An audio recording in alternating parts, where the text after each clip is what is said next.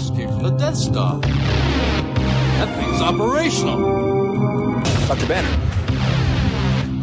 Now might be a really good time for you to get angry. That's my secret, Captain.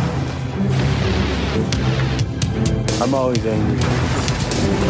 Hello and welcome to episode 76 of the usual podcast, a podcast where we discuss Star Wars The Old Republic, the Star Wars franchise, and geek and pop culture. This week, we are joined by our awesome patrons, and I will say more lovely things about them, but I'm your host, Marshall, and with me is my co host, Will. Say hello, buddy, in the other room. Hello, everybody. You're in the other room. I am. I am. Uh, there. There's a door between us, and it's making me sad. Kind of weird, right? I know. Um, so this is the long-awaited patron episode that uh, we've been talking about for several, several weeks. And now that we got everybody together, I can't wait to introduce them, but I'm not going to. I'm going to say my usual thing, which is before we get started, if you have comments or questions, you can find us at theusualpodcast.com, email us at theusualpodcast at gmail.com, and we are on Facebook, Google Plus, Pinterest, and Instagram. Um, you can you can reach me at Darth Pops on Twitter. Will is at I am Will Griggs. Um, our patrons will give out their Twitter stuff in the beginning of the show, so if you want to check them out, and we will also put them in the show notes as well. We're on iTunes, Stitcher Radio, Google Play. So give us a time, give us positive ratings, share us, like us, and all that stuff. We are stagnant still, sir. 21. It's very sad. well, at least we can legally drink. You're not wrong there. Um, so we do have the timestamps in the show notes, but please don't skip around this show. We have like five awesome people with us and it's going to be great. So don't skip or skip, but then know you're missing something. Have, can, Uh, can, so- I skip to my loot? Uh, see, is this just because we're in different rooms? You're going to make terrible jokes? Uh, I make terrible jokes every day. That's a good point. Uh, so, oh my God. Anyway, here we go. Uh, so we're sitting here enjoying our usual frosty beverages with friends. And I'm going to say nice things about you guys now. I don't know why you do this. I don't know. There's, I, I think about it most days and I'll be honest with you. And I know nobody has spoke yet and I'm doing this on purpose because I'm going to say nice things before you can say anything back. But I'm not sure why anybody would support our show. But the fact that you do is, um, means something to us. And I want to thank you guys, uh, from the bottom of my heart. And I'm not going to be snarky right now. Um, I appreciate that you support the shenanigans that we do most weeks. I mean, we're not even consistent anymore and you still give us money, which we really, really appreciate. So, uh, for us to thank you guys, we want to get you on the show, hear your voices, talk to you. And, um, and I really appreciate what you do. So thank you so very, very much. Yeah, it seriously And we- baffles me Okay. because I can't even get my family to listen to us. No, I've They asked like my, I, and you know what's funny about that? I've asked my family for money. I said, look, all you have to do is follow this link and then give us a buck. And they're like, what do you even do? And I, so I just gave up. I gave up. I gave up quickly. You know what I'm saying? Yeah. Um, so we're going to go around the table right now and everybody's going to say what they're drinking if they are, um, if they play SWOTOR, what they like to do, if they want to talk about their favorite fandoms. We're going to do this week, um, we're going to do our normal sections like we did old school. Um, we're going to do SWOTOR, Star Wars and pop culture. We're going to jump around to TV and movies and stuff like that. So, um, I'm going to let people say words about themselves. And once again, thank you guys for being here. So let's start with, uh, Devin. Hello, everybody. I'm Devin from Los Angeles, California. Um, you can find me on Twitter at just Devin. Um, I'm not drinking nothing right now. I'm at work, but I will be drinking as soon as I get off. Trust me. He's a Wait, you're- Um, I am.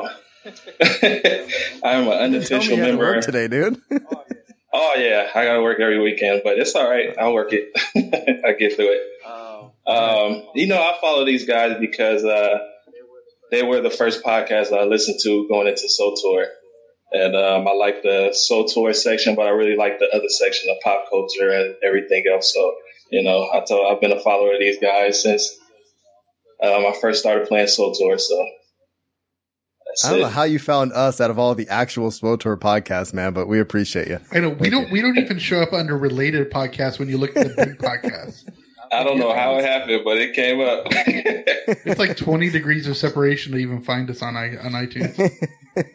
well, we appreciate you being here at work, Devin. Thanks, man. Uh, let's go over to Dan. Alrighty. Uh, actually, funny story. I found you guys also through uh, podcast app, and uh, it wasn't iTunes. I use a podcast app called what is it? Just Pod Pocket Cast.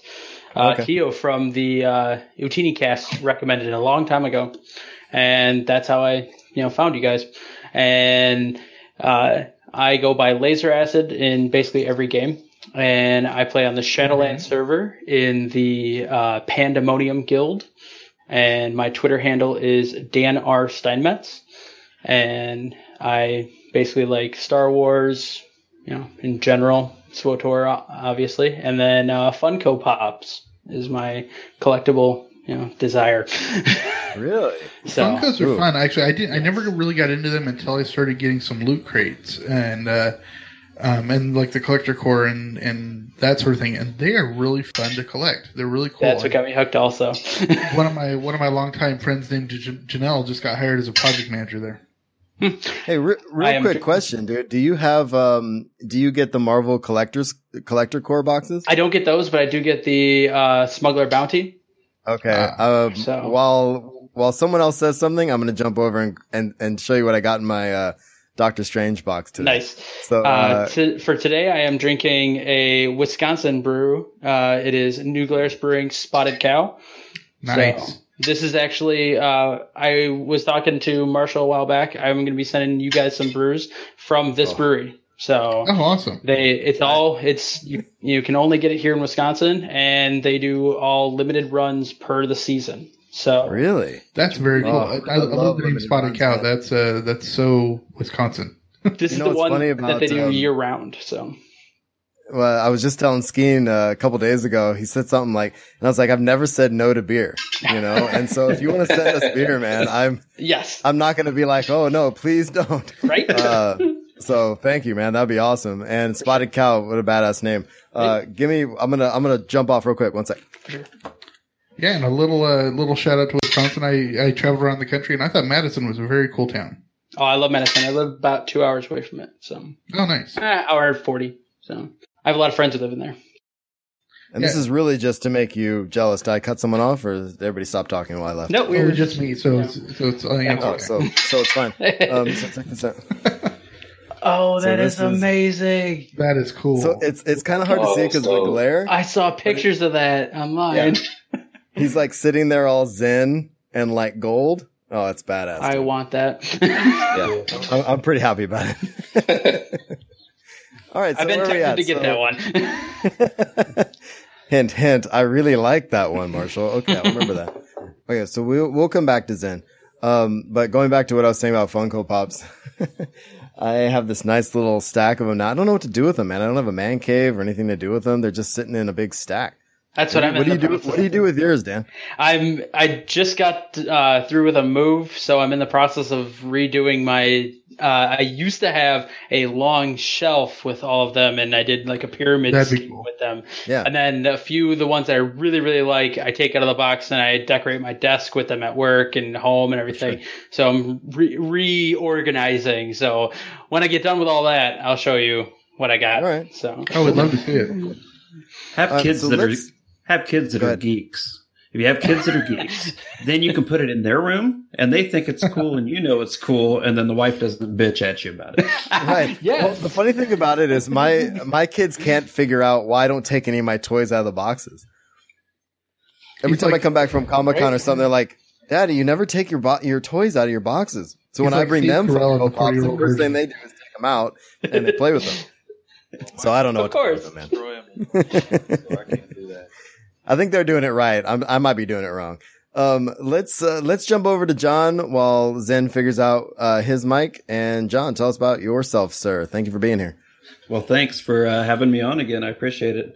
Um, of Oh, course, yeah, I you're the only you one guys, who's been on here before, huh? I guess, I guess.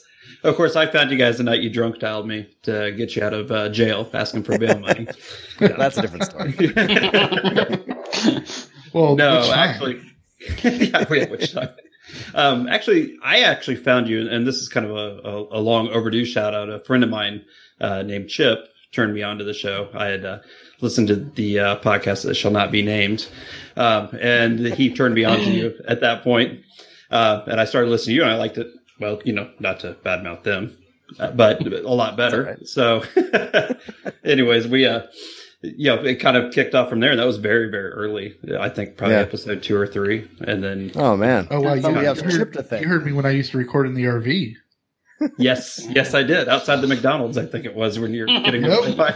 Let me, Uh, dude, let me tell you, I have fear, I have a fear of going back to those episodes to find the bloopers that I need for like the blooper reel I'm trying to put together. I don't want to go back that far, man, because Oh. the sound is so bad. I was I was hijacking Wi-Fi and using iPhone head uh, uh, iPhone headphones to record with. It was Marshall, I awesome worked. In, I. I work in IT, and I used to work in audiovisual. It can't be that bad. I'm just saying, dude. It was it was pretty bad.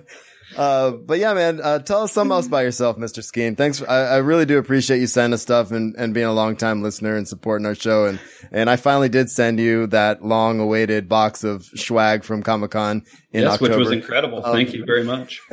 Well, it only took me like three months, but I could tell you some stories about a small town post office, but that would just bore our listeners. But anyway. Uh, well, anyways, I'm from Indianapolis, Indiana. Um, well, Greenfield, just outside of Indianapolis. Um, you know, I like Star Wars things. Imagine that. Um, got into SWOTOR a few years ago and started playing that, and it's the first MMO that I've ever played. So I'm still learning things as I go along. Um, so I'm not a good player by any stretch of the imagination. Um, but you know, love love comic books. That's kind of been my thing for many many years now. So that's my I guess my knowledge base and beyond that, you know, I'm at John R. Skene on Twitter and, you know, love communicating with everybody. So, Yeah, and that's when we had you on last was to talk uh, comics, man, which we need to do again when and if we ever read another comic. Cause Yeah, it's been like- we haven't been doing It's that. been like ten months since our last one shot episode. it's pretty bad. Um, all right, so let's uh, let's check in with Mister uh, Zen. How you doing over there, buddy? Ah, Okay. There we go. Okay. hey, perfect. Uh, and now we have Zen. Tell us about yourself, buddy. Now that you're here, well, you've always been here, but thanks for being here again. hey Hooray! guys. Hey guys, yeah, uh, I'm Zen. Um, tonight I'm drinking uh, uh, vodka and Red Bull. Uh, Keeps me going and keeps me happy. Um, I'm uh, I love playing Sto- SWOTOR and I play a Sage healer on Shadowlands. Um, and a little, do a little bit of everything, a little bit of uh, PvP, a little bit of operations, and, uh, and apart from that, um, I also love all the Star Wars movies, uh, even the Phantom Menace, which uh, know it could be controversial. But um, I'll what, I Yeah, don't hate the Phantom Menace, man. I'll tell you, I'm, I'm with you on that. I Actually. I have one of the original one sheets up in my uh, my lab at, at school. the one where you see uh, Anakin's uh, shadow and it's Vader on the wall. That's pretty sweet, actually. and so the first, uh, the way I found uh, out about these guys uh, podcasting was on the Galactic Gamers Coalition. I was um, tuning into one of the other uh, shows, and I heard about that, and then I, and I just uh, heard that there's all these friendly guys out there, so I thought I'd check out their show as well. Well, we're I like, to to think have we're, you. I like to think we're friendly guys, and I, I appreciate you uh, supporting our show, man. And you went to uh, New York, uh, New York Comic Con Cantina. I sure Uh, did. so we will definitely be talking to you about that in just a few minutes, man. So thanks for being here to report out on that. Um, before we get to Will and myself, uh, there was a couple other folks that, that couldn't make it last minute. Uh, Chinook, who is awesome, longtime supporter of the show, uh, buddy of ours on Twitter, um, and everywhere else. He couldn't make it. Um, but he says, uh, next time, uh, Joshua had to bail out the last minute as well. And Jesse from Unholy Alli- uh, at Unholy Alliances on Twitter, um, also had to bail out. But we have a little message, um, from her that we, uh, we're going to listen to now. Hey, Will and Marshall, it's Jesse. Hey, congratulations on getting so many Patreons that you're able to host a podcast just for us. It's a testament really to the great work that you guys are doing at the usual podcast, which is definitely one of my favorite SWOTOR and geek podcasts out there. You guys do fantastic work. It's no wonder that you have people who want to support you. I'm certainly proud to do it. And I wish that I could have been there today on the show for some laughs, some conversation, maybe some beer. Um, but you know, I'll be with you in spirit. I have great affection for you both. All the best. Mwah. It's a really sweet message, by the way. And, and I really want to say, uh, to Jesse, I wish she had made it. Um, but she's about to move to Australia. Um, jet lag and combination of other things. She just couldn't make it. But, um, we are in that guild, Unholy Alliance and Wookie Mistake. And she is just a really all around awesome person. So Yeah, she better next time we'll get her on here. next year. Oh yeah. And she's been on the show a couple times anyway. So, um, all will be well. All right, man. So, you, William Yes. Griggs. Hi. Hello. Uh, I am Will Griggs. What are you drinking? What are you doing? What are you Oh, about? I am drinking a little something something ale, um, Yep. which is actually something I don't normally drink, but I wanted a beer today, so Marshall It's funny provided. that you said something. It's funny that you said that because you mean? something. Yeah, it's a little something. You said it was something you didn't normally drink, but it's called a little Ah. something. So I wasn't even paying attention. Yeah, no, so that's what I'm drinking. I play on the Harbinger server. I once was on Shadowlands for a hot minute until Marshall wanted to change servers again. And uh, um, I have, I think, 14 characters on there right now. Thank you, DVL. Um, but my main is a sniper, and uh, it's her name is Alilta. And uh, yeah, I'm a big fan of pretty much everything. Um, yeah, I'm a geek for pretty much everything. Stuff that I don't even talk about on the podcast that I like uh, is uh, national parks. I love national parks, and uh, yeah, it's a lot of fun. Yeah, dude. Um, and I've, and it's funny, and we've talked about this before, but just because we're here and we have friends with us, um, I've known Will for going on, what, 18 years now? Almost 18 years. Oh no, just like over that. 18 years. Just over 18 years. And, um, I've known him longer than my wife, right? So it's one of those things, which is one of the things I love about now getting to do this show with him is the fact that, um, you know, we get to see each other more often and we've known each other a long time. So I think that's part of the fun. Actually, Um, the but- first the first time I met his wife was uh, in line for Attack of the Oh, yeah. Clones. And that movie was also great. You know what was great about that movie though? Everywhere. The the fact oh god the sand. But the fact when when Yoda took his saber out though, sitting in that big theater with those hundreds of people was pretty badass though. Oh yeah. You know. Um but anyway, you all know who I am. Um I am running this little ship that I like to call uh the usual podcast. And um I just again want to thank all of you guys for being here. I am drinking uh Heretic uh, a hoppy double IPA from it's called Evil Cousin. Um, and it's from Dust Bowl Brewing Company. And I chose this one today because it is from basically about 20 minutes where I grew up in the Central Valley in California. Um, they do some amazing brews out there. One day I'd actually like to go and visit that brewery, but I buy their beers because they're close to me and I love them. Ooh, So, if that's um, what we were doing, I should have gotten Firestone. well, here we are. You didn't do it. So what are we going to do? All right, man. So let's, we're going to move on to the, our Star Wars Old Republic section. You want to fight? I'm ready. You do not have to stand against me. Instead, I will share all of this with you if you will only kneel. Guys, so we're here. All of us are SWTOR players, and this is what I'm most excited about uh, as far as talking to all you guys today. So basically, what we have going on in the game right now, we have DVL, and that was announced is going to end. Uh, the Dark vs. Light event is going to end on on November 29th. Um, I just want to kind of run down uh, through you guys real quick and figure out is anybody playing DVL, um, what your goals are, and what you think of the event overall before we get to the really really good stuff. So let's start with uh, Devin. You doing DVL? Where you at? Hello. Hi. Okay, we'll go to Dan. Dan, what do you think? Uh, DVL? Devin was Uh, talking, but it's really low. Oh, is he talking? I just can't hear. he was him. really, really quiet. Can Can you hear me now? Yep. Yeah, go for it. Good. Um, I was doing the DVL, but I stopped after I got to the level that you know I wanted to get to. Uh, uh, legendary is the highest one, right? Yes. Yeah. What was your I goal? stopped at the one right before that one. Um, Oh, it so you did it. though. Yeah, it, it, it was it was a good time. Uh, got to get get back into PvP and do do a few obs, flashpoints. And flashpoints was actually fun because I never got into a flashpoint before. So a lot of them I was doing it for the first time, so that was pretty cool. Um, yeah, it was, it was. I had a good time doing it. All right. Cool, man.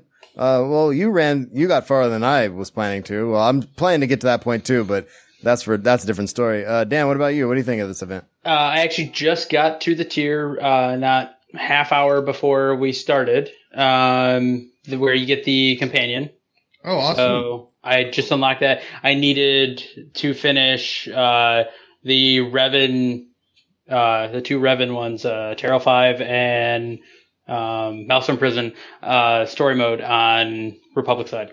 So I just Nice. need to do those, and then I got because I, I had already done all the chapters and uh, all the way through uh, Eternal Championship on uh, Imperial side, so I just needed to go back and do that, and then I got two tiers in one shot because of that.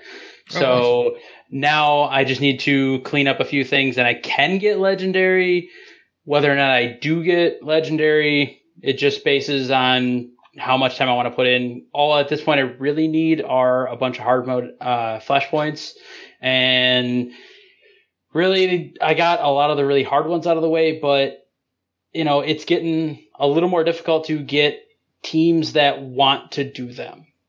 You know, Is your plan to finish it before the time's up? I- I want Are you to. okay either way? But if I got the level that I really want, the the what is it? A tank mount is the only thing that's left in legendary. I think, so. I'm not Yeah. sure. Yeah. And I think what an armor set that you get, like a graphical armor set. Yeah. The graphical armor set wasn't a huge you know draw for me, but I I really wanted the companion, so I got what I that's- that's really big- wanted. That's a big draw. So, you know, if I don't get it, I don't get it. But, you know, we'll see. I think I need about 10 more flashpoints total, but I got the really hard ones out of the way. So, Oh, that's All right. good. Uh, let's go to Zen. What do you think, man? You playing DVL or are you over it? Yeah, no, I'm playing it. Um, going slowly, uh, trying to enjoy the story while I'm rushing through all the different classes and uh, everything as well. Um, I haven't reached um, very far yet because I haven't done the uh, cockpit chapters, Mm. but um, I will get this. We'll get the uh, companion no matter what. I'm gonna Nice. quit my job or do whatever's necessary to.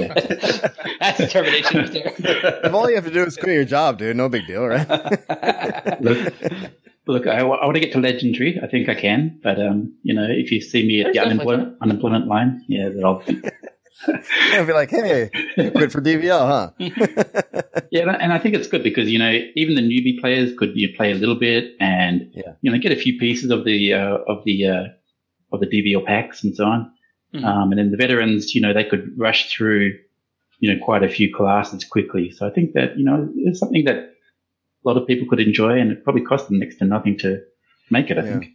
oh, yeah. I think I think the draw for me too was the fact that um you uh, the the leveling gear was the big draw for me, and I just I I'm not very far at all, and I guess it's my turn now because I'm talking. But I decided to I got the what's it the second tier when you get the first three sets, I guess, or the first three pieces of the XP gear. I'm not very far in it, but I'm I'm planning. I'm really trying to get to the companion, honestly, because that to me as a as a as you probably know, since you guys listen to the show, I play solely Chiss um, tunes. So I really want that Chiss companion. Yeah, so actually, I, I went out of my way to play a light side uh, tune to start with. So Oof, I, I felt like I to hurt. contributed.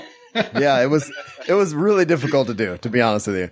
Um, and I'm and I'm space barring really quick at this point because I'm just I'm really just trying to get through it, and I have those first three pieces, and and and I think I can get to I think I can get there, but it's gonna be it's gonna be tough. But uh, but I, I don't want to. I don't, I shouldn't have said that. But John, go ahead. It's your turn, man. I talked Oh. instead of you. no, it's your show. You can talk. Oh, and I'm going to. Don't worry. no, I I'm doing it. I actually started a uh, a Jedi Sage um, many weeks ago. Uh, Fistful of Hops is his name. Um, Nice. uh, but anyways, I, I got through the first level of it, and then uh, life got in the way, opening a new restaurant and doing some other things. So didn't really get a chance to uh, to get back to it. So now that soccer season is almost over, I'm hoping to get back to it before uh, the release of Kotet. So we'll see what happens. All right, Will, where are you at? Um, well, because I almost primarily solo everything. Um, I I'm You? up to the No, third level, and um, what's really gonna and I'm and I'm about three quarters of the way through legendary, the legendary level. Um, but what really is gonna finish it off is when I finally can get all the flashpoints, both story and hard mode, and I can finish the Eternal Championship. That'll all of a sudden jump me up like two levels because I've gotten everything else done. Um, and I finally need to finish off the 12 more matches of PvP. Um, but I haven't even had a chance to log in in like three weeks. So, cause I went on a trip and just it's been busy, but, uh, I finally got my, my desktop up and running again yesterday. So, uh, hopefully I'll be able to play with a better, uh, graphics card.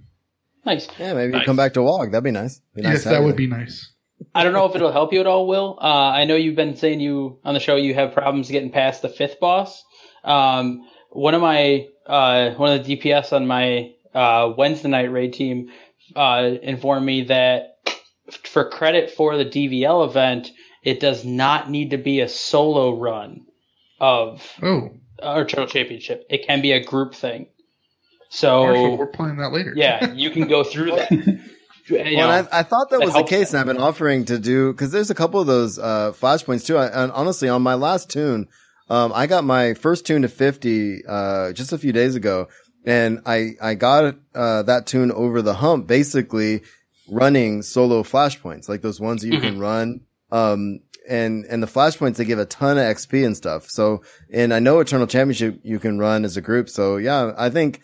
Um, I don't know if any of you guys are planning on doing Extra Life, uh, but there's a, we're doing an Extra Life marathon, which I'll probably throw a bumper in here for that or a promo or whatever you want to call it. Um, and we'll, we'll throw that in there. But, uh, during that time would be a good time to do things like, uh, Eternal Championship and stuff, you know. Do re mi fa sol la ti do. JT, what are you doing? I am warming up my voice to sing our fundraising song for Extra Life. Oh, that's right. November 5th is the Extra Life Kids Charity Marathon. Last year, we promised to sing a SWOTOR song if we raised $5,000. It was called Frozen in Carbonite, and it was an instant YouTube sensation. Ha! But JT, I'm afraid that due to overwhelming response, this year we've promised that if we raise $5,000, we won't sing.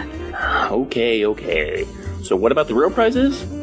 We are going to be giving away Rogue One merchandise, the chance to watch a Star Wars movie in Discord with SWOTOR community manager Eric Musco, and one lucky winner will get a personalized voicemail greeting by none other than Valkorion himself, Darren Duvall. Wow, that's so exciting. All that plus playing SWOTOR for 12 hours straight. Yeah, we know it used to be 24 hours straight, but we're all getting older and no one can manage 24 hours of anything. There'll be in game events and live streaming all day long. The fun starts on Saturday, November 5th at 8 a.m. Pacific, 11 a.m. Eastern. Visit unholyalliance.org slash extra life to find out more. To sign up or sponsor a player today. This is a really great event and we always have a blast, so get involved and Play games. heal kids.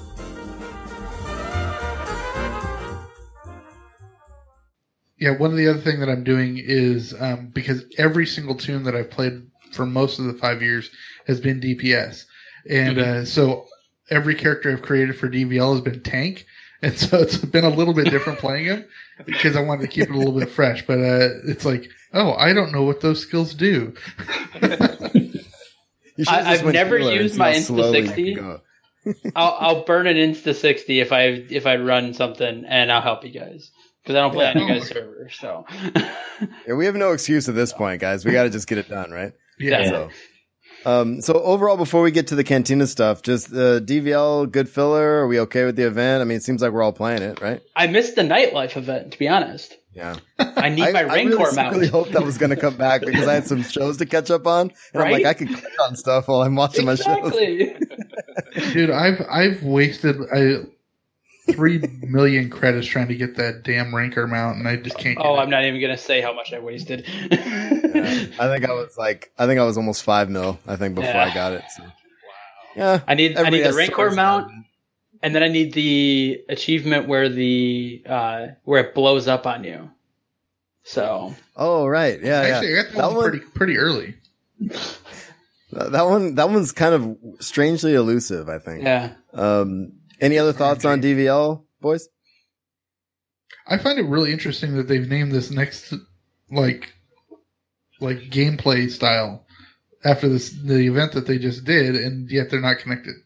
Yeah. Yeah, and uh, yeah, we'll get to that. That's that's an interesting choice, I think, too. But let's before we get to the real uh Zen, he went to the cantina. We'll talk about that in a minute. One of the things that came out of the cantina actually that morning before the cantina event at New York Comic Con was the Betrayed trailer. Um, and we all love our blur trailers and this was a, a pretty good addition i think to the uh to the ones we already have. But um what do you guys think of their focus for the story i guess being Vaylin and um Senya and and all that? And and overall thoughts of the trailer. Whoever wants to go go.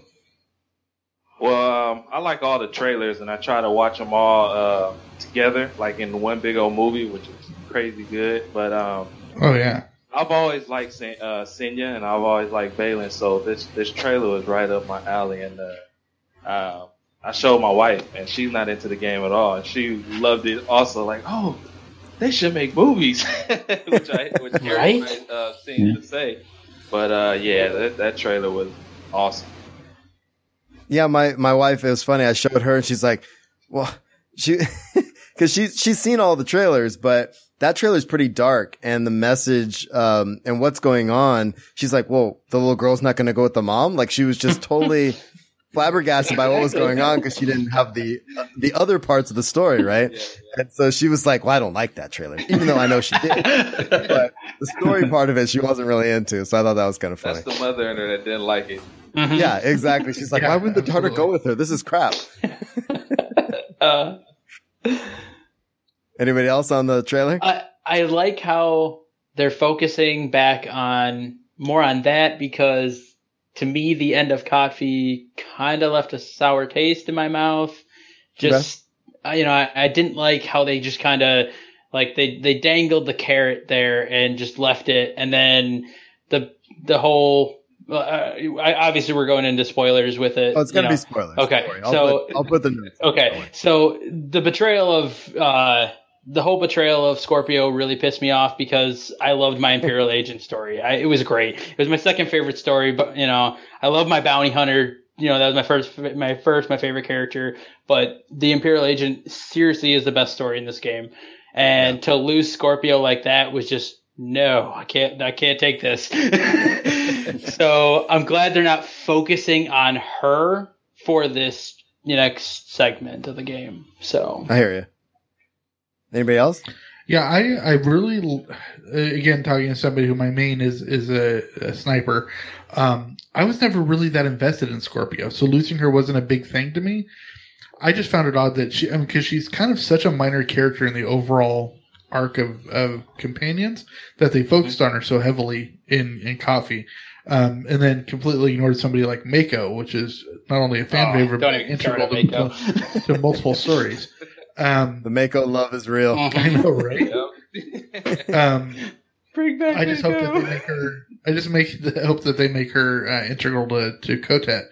But um, one thing I really liked about the Blur trailer is, and this is just where it comes from great storytelling, is they did something very similar to what Lin Manuel Miranda did in Hamilton, which is they showed you something in the Blur trailer for KOTFE, which is the two boys fighting in the arena for the dad uh, against the uh, the guards, and then um, in the Betrayed trailer, you saw it from uh, Vaylin's point of view, the same exact scene because you saw the two boys fighting, but you saw it from ground level instead of up from from uh, the Emperor's level. And Right. in Hamilton, they did the same sort of thing. They had a song where it was the introduction of Hamilton to his wife by his soon-to-be stepsister.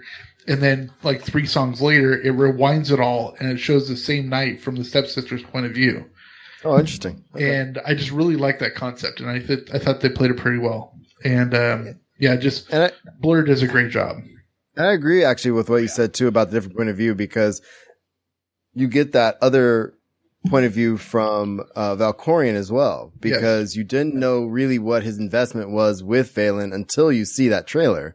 Mhm. Because then it's like, oh, he actually had an investment with her development too, which we didn't see before, which is pretty cool. Right. So I'm with you, man. Anybody like else the on the Blur trailer? I like the fact that it was told basically through art. It was just good, Absolutely. good cinema. It, there, you know, the non-verbalization was was incredible on that, and it just you know wrapped the whole the whole story around just a few words, and that was pretty cool. Yeah, absolutely. Um, all right. So let's, let's do this. So we, obviously the, the New York City, uh, New York Comic Con, uh, happened, uh, what, a couple weeks ago now. Um, and, uh, Zen was there when, and we're going to kind of get a, uh, um, ground level, uh, report from him here in a second.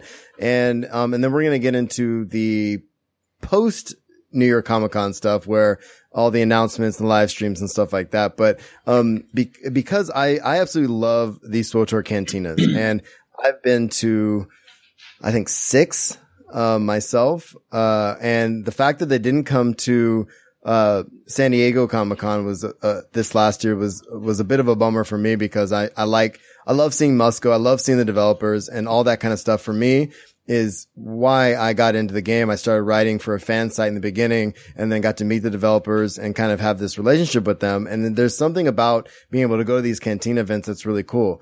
Um, so since obviously we couldn't get to New York, New York, and they didn't come to San Diego. I would love to hear from Zen and just see how the event went overall. And you have some notes in here too of some stuff you want to talk about. So, um, I'm going to turn it over to you, man. So thanks for, uh, being here and reporting out. I appreciate that. Sure. No worries. You know, um, uh, it's good to talk about that trailer because if you cast your mind back to two weeks ago, that uh, trailer came out on the Friday morning, and um, I watched it about a hundred times and uh, was completely pumped for the uh, cantina that night. And I think the timing was just right, you know, for it to come out ahead of the cantina.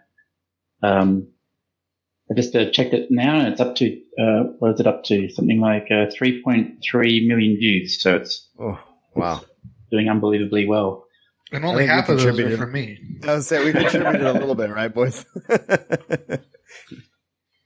yeah. So the um, the cantina was at a little bar in um, Midtown Manhattan. Um, uh, you know, the the size was just right for the crowd. I've he- I've heard some numbers, you know, estimated around anywhere between 150 and you know sort of like 80 or something like that. Um, probably at the beginning there was is when most people were there, and uh, they played the um, trailer and had a bit of an in- intro, and um, then after their their formal sort of spiel, it was basically um, free for all discussion time, and um, um, so I, I, walked pretty much straight up to uh, Ben Irving, and um, I was about the tenth guy to get there because he was a pretty pretty popular guy. For those who don't know, um, Ben's an Aussie as well, and that, um, I'm an Australian myself, so we uh, so we had a, an, an ability to communicate with our accents and everything, um, which is quite nice. He was a really friendly guy. He just you know he talked to everybody about um, anything they wanted to talk about, and it was a really uh, really good source of information. Um, so I've been I've been watching the the notes that have come out about the um, cantina and um, a few pieces of information that he told me and a few other guys that were nearby at the cantina that I haven't heard out heard come out recently. I might um, mention here. Um, so you know, one of the things that's coming out is the new group content um, format called Uprisings, which are you know multiplayer um, events or you know, um, uh, tasks, maybe something between a, like a, a, flashpoint and a heroic. Um, and so Ben said there's actually going to be five of them that come out at launch, and then five are going to be coming out a little bit later on after that. Um, so I think there's going to be, you know, a bit of uh, group stuff that we can uh, get into straight away, and some that we can look forward to later on. Yeah, um, real like a- quick, real quick before you keep going. Um, the sure. uprisings thing is the thing they uh, have kind of skirted around in the last two live streams, which we'll get to in, in a little bit. Yeah, I here, it's going to be on their next live stream. Yeah, and and this is actually I'm more intrigued about this than any other of the stuff, really, only because it seems like it's it. From what I understand, and I don't know if, if Ben, who I think is a really cool addition to the, um, live stream team, um, but I, I find, I, I think that this is going to be something kind of quick that we can kind of get into with our friends, guildies and stuff like that. Um, and it sounds like they're going to keep having them coming, you know, not like a war zone in, in the fact that, you know, they have to do a lot of development around it. It seems like it's something that they've kind of have planned out, uh, in lieu of, I guess, monthly content, like they were going to do, mm-hmm. like they did with, with, uh, KOTFE. Does that make sense? Yeah. I don't know. Go ahead. I was just going to say, yeah, I completely agree that it, it's, it sounds like it's going to be a different way of, uh, generating that content. Um, but I just also find it funny their their knack for naming things after past things. we have Uprising, which is you know the name of the now defunct mobile game. Oh, I like that game. it was tough to play sometimes. It was. Yeah, I couldn't get into it, but I still um, play it. Do you really? Oh man, it's gonna be gone in like a month, right, or mm-hmm. less than a month. Oh, that's playing it until it shuts down. Stay with it, man. Sorry. All right, back to you, Zen. Sorry.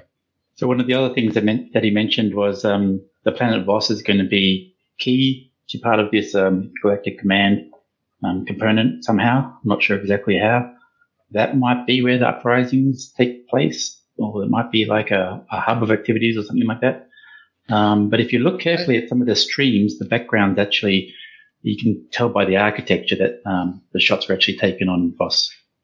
And with the DVL announcement recently, do you think that might be kind of the focus of the um, DV? I mean, we haven't talked about it yet on this show, but if you've watched the live streams, the DVL uh, event will spawn random, you know, mobs and bosses and stuff like that. With do you think Jedi, yeah.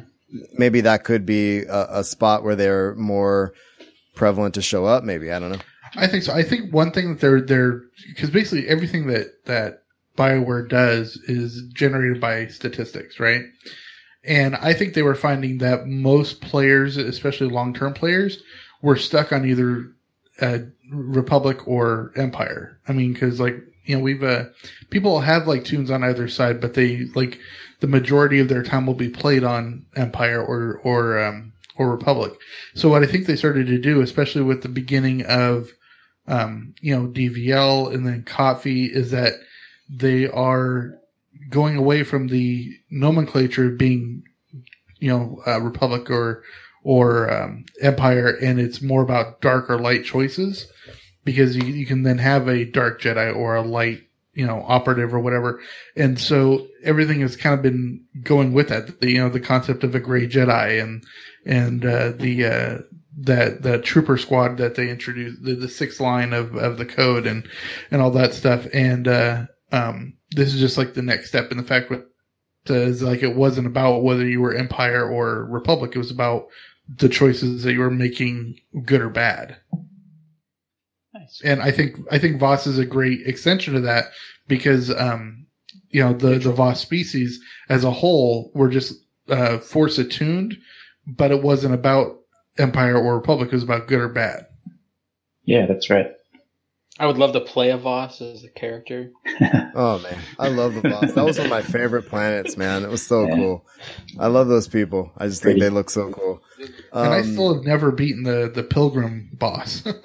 All right. So the last thing I, I wanted to talk about that I um, discussed with Ben, and when he actually said this to me, I didn't really believe that it was true. But then he actually repeated it and gave me some clarification about it as well. So he told me that um, of all the players that played KOTFE, only two percent of them had ever killed any operation boss. So only two percent of KOTFE players had ever done any operations at all. So if you talk about the uh, raiding community that's you know, regularly doing raids on a weekly basis, you know you, you've got to be imagine that's less than one percent of their players, which sure. which is really quite um, quite amazing. Well, that's hard to, it's, it's, it's really interesting, man, because that, the fact that you say that, and that's not the first time that uh, a similar statistic has come out of these cantinas, and they say it's not the majority, but, you know, it's that vocal minority, Exactly. right? Because a lot of the, uh, you know, op- uh, ops players are podcasters and bloggers and, Mhm. and people who make guides and stuff like that. And when you go into the live streams, like the, we had two live streams in this last week and I watched one and a half of them live. Mhm. Um, when you are watching those things, every other comment in chat is new ops, new, New ops, ops, new new ops, ops, new yeah. ops.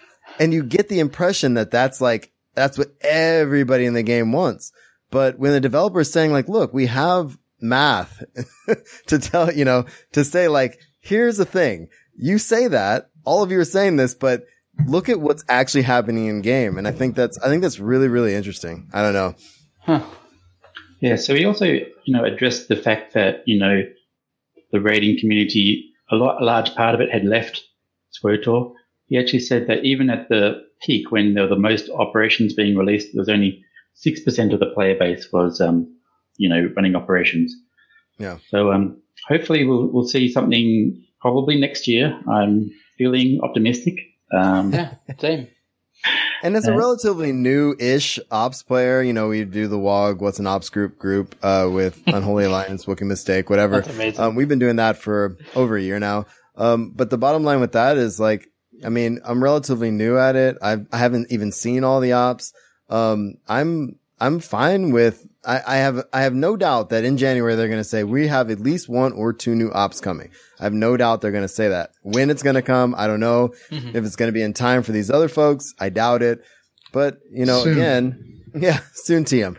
But, but looking at these, you know, if you say, you know, 1% of the players are ops players, it's like they're not, they're not running around spinning their wheels trying to get that done, you know? So, Yeah, and and he and he said to me that you know this is the vocal minority, but you know if you keep that minority happy, then they become, um, you know, the, the raving fans. You know, the the people that tell everybody else how great the game is and that sort of You thing. know, so the the two percent or six percent numbers actually are, are kind of a red herring. I, I, the number I would like to see is what percentage of subscribers are ops runners. yeah. Cause I mean, we run with, we run ops, you know, every Friday night and three or four of them aren't even subscribers. So that, that, that's interesting too. So Exactly. Yeah, it, it seemed like um, Ben was talking about people who had subscribed at least um, for part of KOTFE because you have to subscribe to play any of the content. Right. So um, I think he was he, there was some subscribers there. Right. So let me let me keep moving along. Um, uh, so I, I had a chance to check talk to Eric Musco as well, another uh, friendly guy. Um, swamped by swamped by He's one of my favorite people. I love Musco. Anyway. it was uh, swamped by fans and enemies alike, you know. um, so, and one one of the things I picked up, and I'm surprised he hadn't hasn't actually repeated this on the forums or anything, but as as you know, all the operations are being uh, resynced to level 70, um, and he was actually looking for nightmare raiders that could possibly um, play test the new mate- new I'm material before it went out. So yeah, absolutely. If if you or anybody else is a nightmare raider, um, send a PM to Eric. Um, he said that to, to a few people around me. I'm not one of the nightmare raiders, so he didn't say it to me. Yeah, I think I would last like three seconds. So so yeah, if my you, NIM group broke up, but I'll I'll go. Yeah. Well, I, and I think what's important here is that the fact that not, I mean, our listenership is not as high as some other shows, but, um, but getting that out there is, is, is I think really important because if that's what he's actually looking for, if he needs Nightmare Raiders, it, it's probably nice for Eric to know how many people are Nightmare Raiders that are still in the game too, you know? So. well, they have their statistics. Uh, the statistics, the metrics, right? Oh, you're holding the paper upside down. All right. So, so um, uh, Charles Boyd was there as well. Charles is uh, the lead story guy for SWTOR, and he um, he was Also, wearing. Jesse's uh, love. Oh yeah. if Jesse was here, she would have gone on like a three minute rant about Charles Boyd. So I'm I'm inserting instead of that us talking about her talking about Charles Boyd. so here we are. Go ahead, dude. Sorry. and he was he, was- he had his uh, Jedi robes on today uh, at the event, and uh, yeah, just a good outfit. He was happy to talk about all that sort of stuff. Uh, we started talking about um, things that we wanted to see in game, and when I asked, hopefully that you know maybe we'd see a BB-8 style pet, he said, "Nah, it's not going to be possible due to licensing agreements." And I was Yeah, ready to spend that be, all of my money on uh, to get a BB-8. Yeah, that would be really awesome. But I mean, Take even though money. you know, yeah, even though they do have the the Lucasville stamp, uh, Lucasfilm stamp on it, it's still not as closely related as like Rebels, where we've already seen a Kylo Ren style lightsaber in Rebels. It, it'd be really interesting though, just as a, a little experiment, be like, put something like a, if they did a BB-8 droid and say, okay, it's going to be 1200 cartel coins. They would make so much freaking money. It wouldn't even be funny. And they would tr- probably try to figure out that whole licensing thing, right? Yeah. But I don't know. I think that's fun. Although, I mean, they do have some that are. I mean, you have the Astromechs, of course, but they even have like the the garbage can looking uh, medic droids Mhm. uh, that are you know prevalent in the original trilogy. So Well, even the astromechs look different. You know, they're Mhm. closer to Chopper than you know Yeah. R two. yeah, they look more like the R five uh, line than the R two line. Yeah. Yeah. Okay. Um, I also spoke to the uh, the two voice actors that they had there. Um, a guy called uh, Darin De Paul and another one called Natasha Loring. Uh, Darin is awesome. They they are they're awesome voices of Valkorion and uh, um, Sen- um, Vaylin. Vaylin, uh, uh, respectively. Yeah, so I, I mentioned to, to, to Darin that, you know, we, we hear his voice on the podcast and everything and, uh, mentioned the, um, passionately casual intro and, or was it a bumper? I can't remember. I think it was a promo bumper. and uh, so, so I just mentioned it, and he just recited the whole thing off by heart, like he, he does it every day in the shower or something. You know, yeah. he's really involved in the uh, in the community as well. Um, he he did a great Hutt impersonation. I don't speak Huttese, but uh, it's, it's, they sound, it sounded like real words, you know. everything. and um, yeah, uh, real quick before you before you continue, uh, Darin obviously is a friend of our show too, and I I just we've seen him now two years in a row at San Diego Comic Con, and you could not ask for a nicer guy who loves the fandoms that he's a participant of and contributes to. Um, he's just, he's just one of the best people to spend any time with. And I know, uh, Will spent a couple hours with him. We got him on the show when we were down there. Um, just an all around awesome dude. And, um, yeah, man, I, I, I didn't get to hear a, a Hutt in, uh, impersonation, so that's kind of a bummer for me. So um, oh, well, I've hit him up and have him send us one because that's bummed me out. Actually, I'm uh, I can finally say something that he told me not to say, but uh, oh, finally. Um, but uh, you can edit this out if you decide to. But uh, during the summer at Comic Con, he mentioned that he was in a big upcoming game and uh, you know, he told me some backstories about it, but he couldn't uh, tell me the. I mean, he told me the name of the game, but I couldn't tell anybody. Well, the game finally got released a couple weeks ago, so it turns out he plays the main character in Mafia Three. Oh, yeah. And, And his he was- character, he was uh, in San Diego. He was talking to me about the character, and he couldn't say it yet. But he's one of the Final Fantasy, uh, uh, what was it, fifteen characters as well. So, wow. yeah. So he's- he- yeah, he does a ton, a ton of voice work.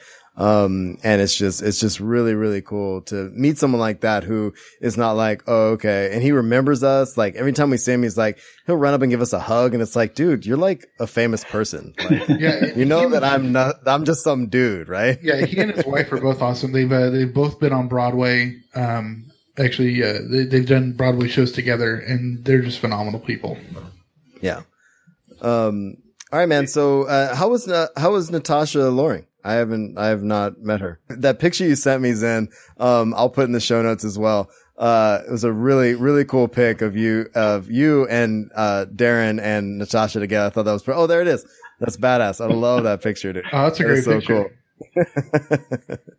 so, uh, so how was it talking to her or was it just like a Yeah. quick thing or what do you think? Yeah, it was pretty quick, you know. Um, she she's not a Star Wars fan. She has played the game like once or twice, and um, but you know, I, I kind of think it's good to have people from outside the fandom involved as well. So yeah, it was great, and and they were running around doing um, you know recording messages, voicemail greetings for people, and things like that. So yeah, yeah, no, but Nice. great great sports.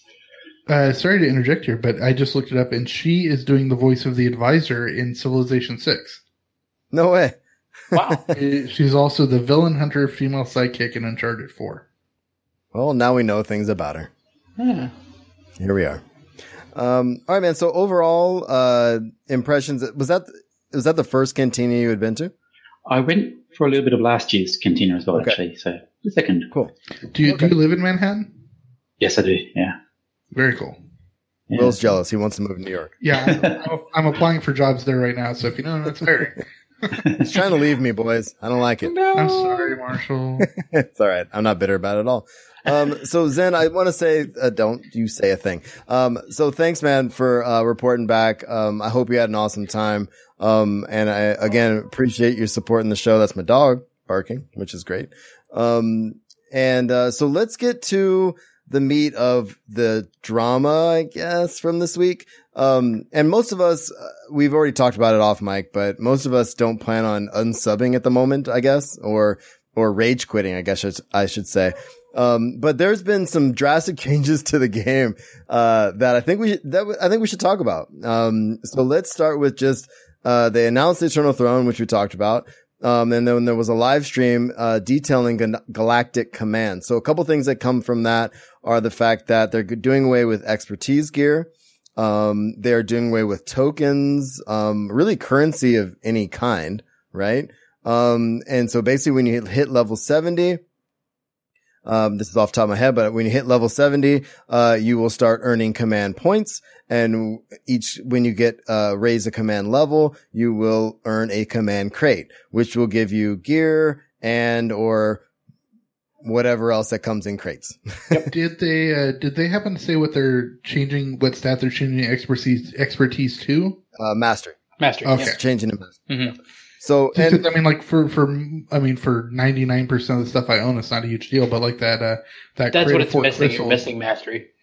yeah. Yeah. And, Okay. And I don't, and I don't feel like, uh, a lot of the PvPers are necessarily upset about this change. Um, to be honest with you. Um, even Snave, who's on Ootinicast this Yeah. week, he doesn't seem to have a problem with that. And if Snave doesn't have a problem with something, that's something, I guess, right? I know, right? Um, That's You weird. would have had a voice about it if it was really bad. exactly right um so i don't know man i'm there's obviously a lot of backlash about the rng aspect of it um and there's a lot of backlash just in general about shifting this drastically from the way things were to the way things are going to be and obviously nothing is set in all the way stone yet but uh, I don't know. Uh, we'll talk about some of the rewards for subscribers here in a minute. And I think the important part to understand here is that these, this com- command system is only for subscribers. So, um, I guess should we just go around the table and see what you guys think overall? Or, or I think that's the best way to probably do it. Yeah, that works. Um, Who wants to go first? Well, uh, I mean, I look at it this way. So on all my raid teams, we kind of have always figured it out as either it's randomized gear, go to, you know, whoever, you know, rolls it off, or we've also done it in a priority system. Certain people will get gear over others in a certain order. You know, kind of tanks kind of go last because a lot of the tanks end up getting more B mods over the Okay. actual, you know, token gear kind of stuff. So the complete randomization of gear in other systems is going to, I think, really hurt the people who are not as active of players, Okay. in my opinion. The people who only get to play maybe two nights a week because busy work life, busy family life, things like that. Those are the people who it's really going to hurt Okay. you know, and if you at all play on alts, you're getting hurt really bad because of it. Also. You know, I, I, you know, on different teams, I play different characters, but it's the same class. So I just legacy swap gear. So it's going to take me forever to get my left side. And that's going to hurt, you know. Okay. Other thoughts? No, that, Yeah, I have a that's, that's my worry. I have a All right, go ahead, question. Uh, Has anything been said about what is happening to the various forms of currency if it's getting transformed into anything else? Nothing yet. They haven't. Yeah. Well, they in the haven't last figured it out live yet. stream, they said that they are combining currencies. Um, the, and right now they're just calling it tokens until they actually come up with the actual name for it. But they said uh, they were hoping by the next live stream that they'll actually have names and, and if not um, exchange rates, uh, just the overall concept. Well, and you guys remember when they went from commendations to crystals, right? There was backlash for that, but really it was a one to one thing, right? Um, so where we're at now is I we're doing away with all of it. and so really, I think the point of contingency, I think, uh, among the community that I've seen is the fact that people that are not subscribers and or the people who, um, how do I want to say this? Uh, aren't, aren't high end raiders and that kind of thing are, are frustrated that their gear is left to RNG. Now, just mm-hmm. personally, I think that's kind of funny because as a relatively new raider, as I've said before, the mm-hmm. last year and a half or so I've been raiding and it took me freaking forever to get my set piece for story modes. Yeah. Okay. And that's because I'm always running with different people. Um, for the most part, we have a rotating group of folks. Um, and when it comes down to it, there's, there's a whole month I'll go by and never get a piece of gear, you know, and because of the roll effect, the fact that we're all rolling on it. right? Exactly. So if I'm getting a crate and, and from the live stream from that, uh, Monday, uh, this last Monday, um, they made it seem like the crates are going to come at a rate where it, for me, someone who, like you said, uh, it does, it, I am going to get crates more often than I would getting drops in a story mode op I run once a week. Does that make sense? Yeah, they said that, that it's going from the at the lower levels, uh, the introductory levels, you're going to be getting crates as, as fast as 15 minutes to half an hour. Um, on average, it's going to be like an hour and a half. Um, but they said that there's more stuff in there than just the gear drops, and that stuff, if you have it or you don't, disintegrated into um, faster turnover times for more crates. Well, yeah, but that's if you have the time to run the content. Well, the thing is, is you get it from almost all content. It's and that's the thing. ops. That's the thing about the command system that they're doing is that it's really whatever you want to do. You're as long as you're level seventy and a subscriber, you're going to be earning command points. Like running heroics probably wouldn't get you as much as running hard mode flashpoint But or, they still get or op, but you're still going to Mm. get those points and still get those crates. So I don't know. For me, I think I'm going to gear much faster in in getting, excuse me, getting hard mode uh, I guess hard mode gear from something I can't run right now anyway because of time and group and everything Mm-hmm. else. I'm actually going to get better gear in this system. But they- again, that's me and someone who only really plays five, six hours a week right now. So, uh, uh, clarify that they are going to make it so it drops to whatever class you're playing as. Right. That Like was a change in And the advanced stream. class or your Advanced spec. Yeah. Right, So exactly. if you're if you're a bounty hunter tank, you're not going to be getting an operative DPS uh, gear. Well, it- they basically they said if you're, uh, uh, let's say you're one of the classes that can be all, all the specs, right? Right. If you had a bunch of crates, you switch specs to a DPS, you're going to get DPS gear out of it. Mhm. That's, that's the impression I got. So, um, Zen, what do, what do you think, man? Yeah, you know, um, this is something that I think uh, it, we, there's too much information missing at this stage to really make a decision about whether it's going to be good or bad.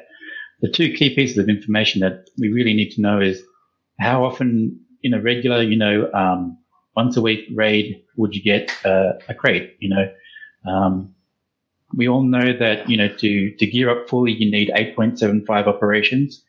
Uh, you got 14 slots and you, there's five drops per operation, so they probably work pretty much the same target for the randomized drops. Um, what happens when you randomize the drops is that when you first start off at a new tier is you're going to be almost definitely everything that you get is going to be useful. You know, obviously the first piece is going to be useful no matter what slot it's in. And then the second piece, there's a one in 14 chance that it's going to be a duplicate and so on. Um, so you'll gear up faster at the beginning and to get that last piece, the, the 14th piece in, in your overall set is going to be, you know, the hardest one to do. Yeah. So I think that I think that you know once we know you know how fast we'll be getting you know the crates, um, will uh, that'll actually help us to know whether it's going to take longer to gear up or not. Yeah, they also did say that while the gear itself is going to be bind on um, pickup, you know, you're going to be able to take out all the mods like you can, even the armoring mods. Yeah. And that everything else in the crates are bind on equip, so you're going to be able to uh, to tran- uh, sell them or transfer them or disintegrate them, whatever you want. Yeah. And that part of it is very much like it is now, right? Um, Yeah, except for that you're going to be able to take out the armoring mods from more pieces of gear. Well, but yeah, you could take them out now, but you can, I mean, You, you they're keeping it the can't same where you can only put it in the same piece. So a belt goes to a belt. Yeah. You know, you can't take an armoring out of a belt and put it in a in a chest piece. Yeah, well, they said you can now. No, they, can- they That's what I said, that that's it's still. They said they were keeping it the same. Oh, did they? I thought I heard it differently in the last uh, last live stream. Well, if they change that, that's a huge game changer. Then Yeah, I don't think they're going to do that. I, I, from what I understand, is they're keeping it the same kind of as is now with the armorings. Um, but I'm afraid we may have not have Devin anymore. So, Devin, what do you think about these things, dude? Are you there? Hello, hear me? Hey, buddy. Yes. How you doing? Um, I'm I'm more of a wait and see because uh, I don't get to. Of course, I, I used to play and walk, and I don't get to raid as much as I used to um, due to my schedule. So I'm more of a straight solo player. Mm-hmm. So um, no, like I said, I'm I'm just waiting and seeing. Um, 'cause it doesn't look like I'm gonna be able to do any raids no time soon. So you know, whatever gear I get is good for right now. They they already got me hook, line, and sinker with the companion reward, so they finally got some good ones this time. Yeah, see Shea Vizsla coming in. It's gonna be awesome. That will be great. And I won't. Yeah, nice. Mm-hmm. Yeah. Bounty Hunter for life. John, John, what do you think, man? Well, you know, then I guess I'll present the alternative point of view on this. Um, as somebody that came in not having previously played an MMO, I think mm-hmm. for my first year, I just kind of floundered around. I had no idea. It's like, you know, I got a piece of armor. It's like, oh, I got a new piece of armor. So I'm just going to stick it on my character and, mm-hmm. and, and keep playing. I had no idea, you know, mm-hmm. but what do you mean it has mods? What do you mean mods I can put on my armor? It, it didn't make sense to me. Here's what I knew. I liked hitting things with lightsabers. That was fun. and, and, and it was Star Wars. So that's what drew me to the game. So Right. looking at it from a marketing point of view, last year with The Force Awakens coming out, you've got kind of a new base of Star Wars fans that are, you know, you know the, the franchise is a little bit reinvigorated compared to where it was. So you have new players that are uh, the dumbasses like I was that are coming into the into playing the game, and they're doing the exact same thing I did for the first year. They're they're but they think it's kind of complicated. So the system streamlines what is happening. So now you, you know, randomly can get pieces of armor that will allow you to do things. I didn't even know that you needed eight to 16 people to do things like Karagga's Palace before. You know, I had to get into this group called Log that I heard about. And, uh, yeah, that was, yeah, and, and that's what kind of introduced me to being able to do something outside of Flashpoint. Right. So, Better you know, there's, Marshall stopped taking us into lava. okay, so lava lava baths aside, I'm I'm actually really glad that you brought that up, John, because honestly, man, that's the what they're kind of touting behind this change is the fact that you know if you're a new player, and you're right, man, after after uh, um, episode seven and Rogue One in December here in a couple months, you're gonna get all the, this influx of new players, and there's what 20 something vendors on every different part of the ship, you know, converting different types of, of commendations and tokens and crystals for whatever. Um, and that's, that's super confusing. So I get, I get you. Like actually getting it down and simplifying it makes sense in that context, right? But Yeah, well, obviously that's a point of contention for people who've been playing for five and a half years like us. Well, at least now that uh, even when people just put random uh, gear on, they can at least match the colors. Whereas the first two years for me, it was like Oh, yellow pants and red shirts and green. You didn't like your yellow and red pants, dude? Come on. I looked like I was from the seventies. so really what we have now is we have two live streams this week. We got the command, the Galactic Command overview blog, uh, that's out. Um, which was kind of cool at the end of that stream. Did you guys see that thing with the walker? Like you Yes. could be that walker and shooting stuff. That looked, that That's looked gonna be pretty damn fun. cool. Yeah. I mean, give me that all day and I'm happy, but whatever. um, so there's that. And we also have some really cool rewards. We have the Shea Vizsla, uh, companion, um, that's coming. Um, what were the other two rewards? Uh, I had to bring this up. Yeah, the Walker. Yeah, the Walker then mount. early access. Early access, uh, which is, uh, I better bring this up since Three I need to be accurate Three days, about yeah. things. So instead of December 2nd, it's going to be, um, October Okay, so we have the Shea Vizsla companion if you're uh, subscribed on October 25th. If you're uh, uh, subscribed from October 25th to November 27th, you get three days early access. And if you're subscribed November 27th, you get that rapid uh, recon walker. So, I mean, any comments on rewards? Or are we just, uh, I mean, obviously Shea Vizsla, I, I, I have a feeling some of you are okay with that. Yeah, that and I do like the the the mount. The mount looks cool too. Yeah. I wonder As long one as- thing about the mount. Are it, it, is that ability or those different abilities going to be able to um, be active, like say on the Republic fleet? fleet? I could just see that being a disaster. it would actually be kind of cool as like a flourish, a mount flourish. That'd be sick. That would be awesome. Well, we'll have to wait and see on that. That would actually be kind of worth it. And and those are the kind of things if they were going to do something like that, they should tell us now so people could get su- get subbed, right? Yeah, as, Um, long as, as long as the mount is an HK fifty five themed. Oh, Yeah. wow, you had to go there, huh, buddy? You just had to go there, didn't you? Mhm. Um, You know- Just you the know- front of the, we just that need the front of the there. mount to look like his helmet. You know, you know, with the early access, I'm just uh, wondering how many people are going to clear all the content and uh, get to max command rank before uh, their official launch. You know, three days. Uh, well, there's Well- the cap. You get the daily cap, so but also along with that, what, what makes me laugh is in the beginning of the game, they're like, "Oh, we have all this stuff." I mean, and those of you that have been around for 5 Mhm. years know in the beginning there were people that were max level, max everything in like two days, three days. I, You know, I did it in a week. and and and, and a week even. And a week to me was like I got crap because when I used to write for Tor Wars, I got crap writing in a, an Inquisitor blog, bec- and and people were giving me crap because I wasn't max level yet. And I'm like, guys, I actually have a life. Like I can't sit here and do this like for two, you know, for a week. But I mean, that's uh, and more power to you if you can do that. And I just, I don't know, man. I just think it's funny because people are going to do it and they're going to max command rank and they're going to be mm-hmm. the first ones on the forums to post, you know, Too easy. what now? what are you going to give us now? Well, You the know? funny thing is, is like that's all they'll do. They don't do like seriously. I've been playing since beta, and you know, five and a half years ago, and there's still stuff in the game I have never done. Yeah. So have I. And yet And I, I, yeah, and I'm an achievement whore, so I do everything. Well, we all know that. What were you going to say, Dan?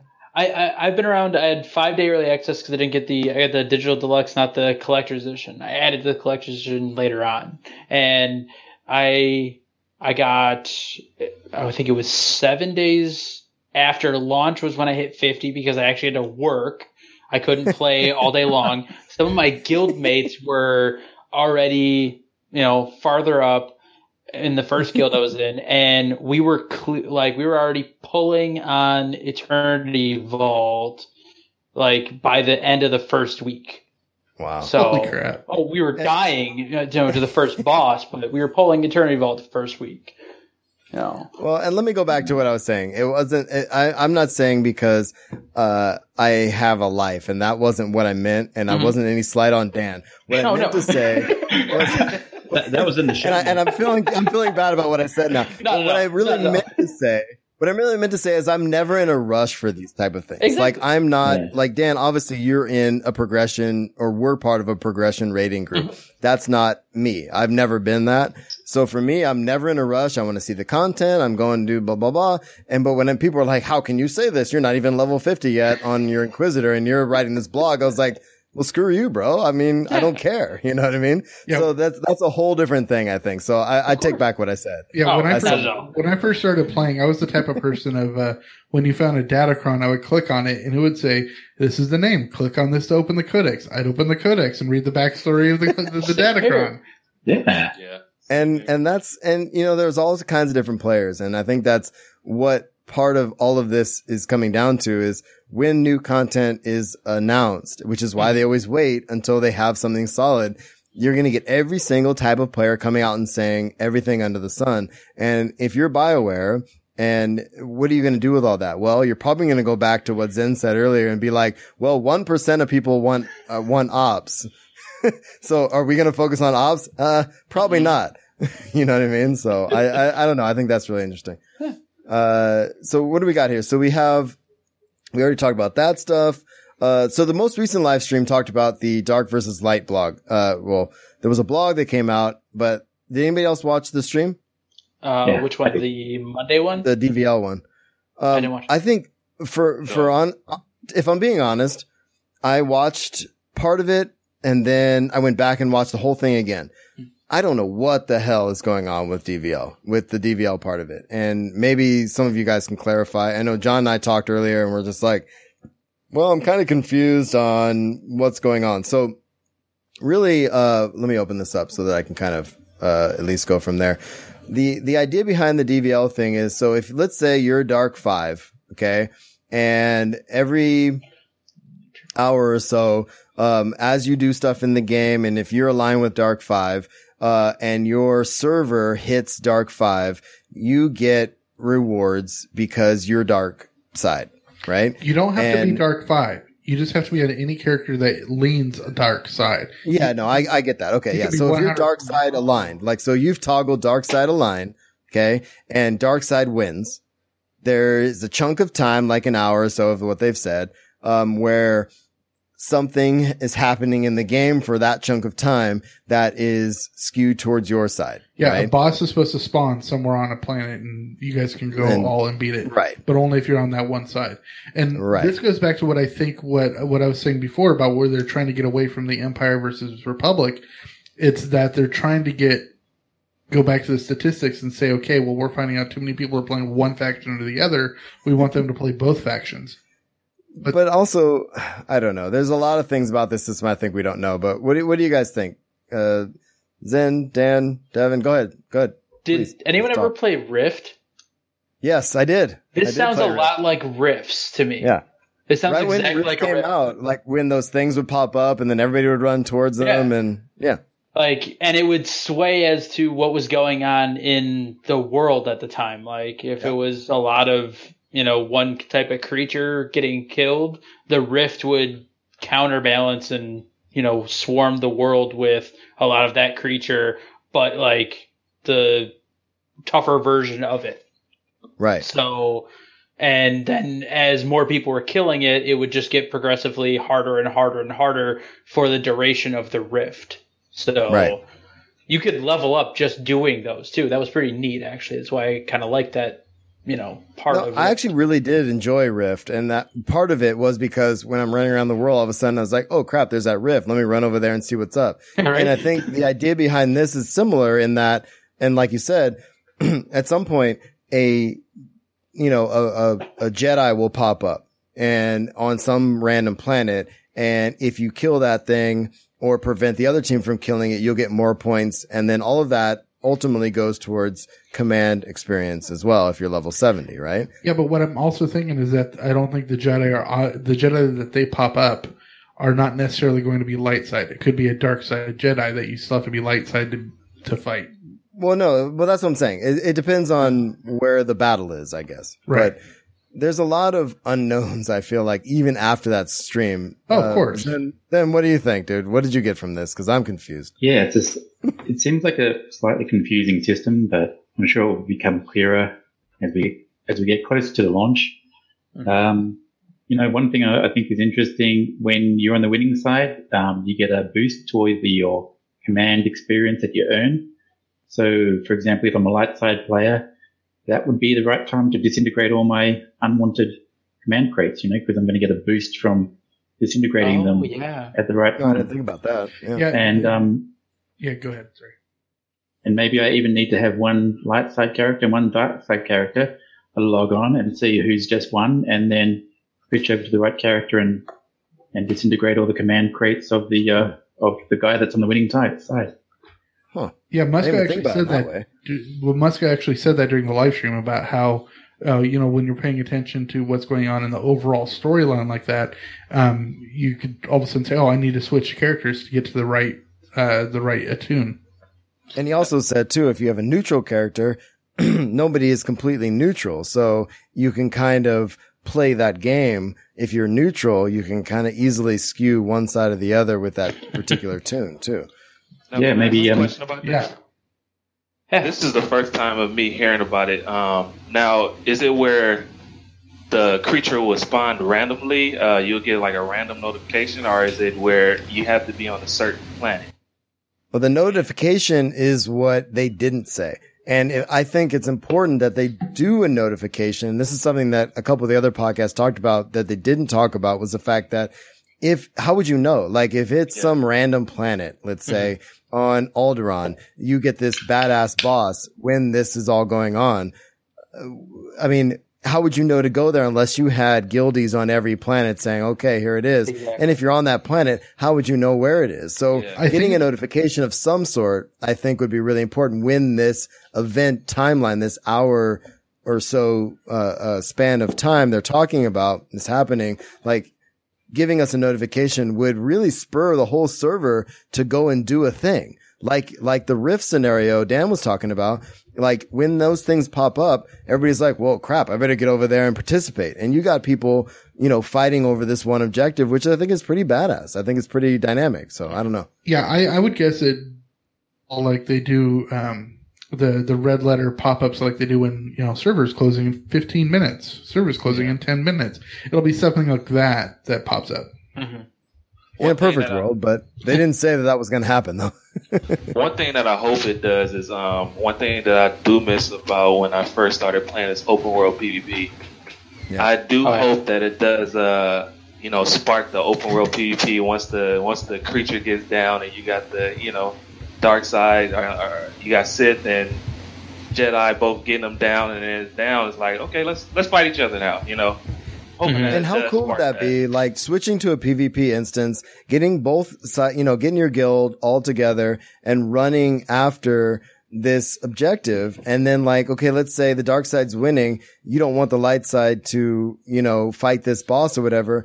Everybody runs in. Then you have this badass war, which I think would be really cool. I'm, I'm with you, Devin. I, I, I'd love to, I'd love to see that. That could help a lot.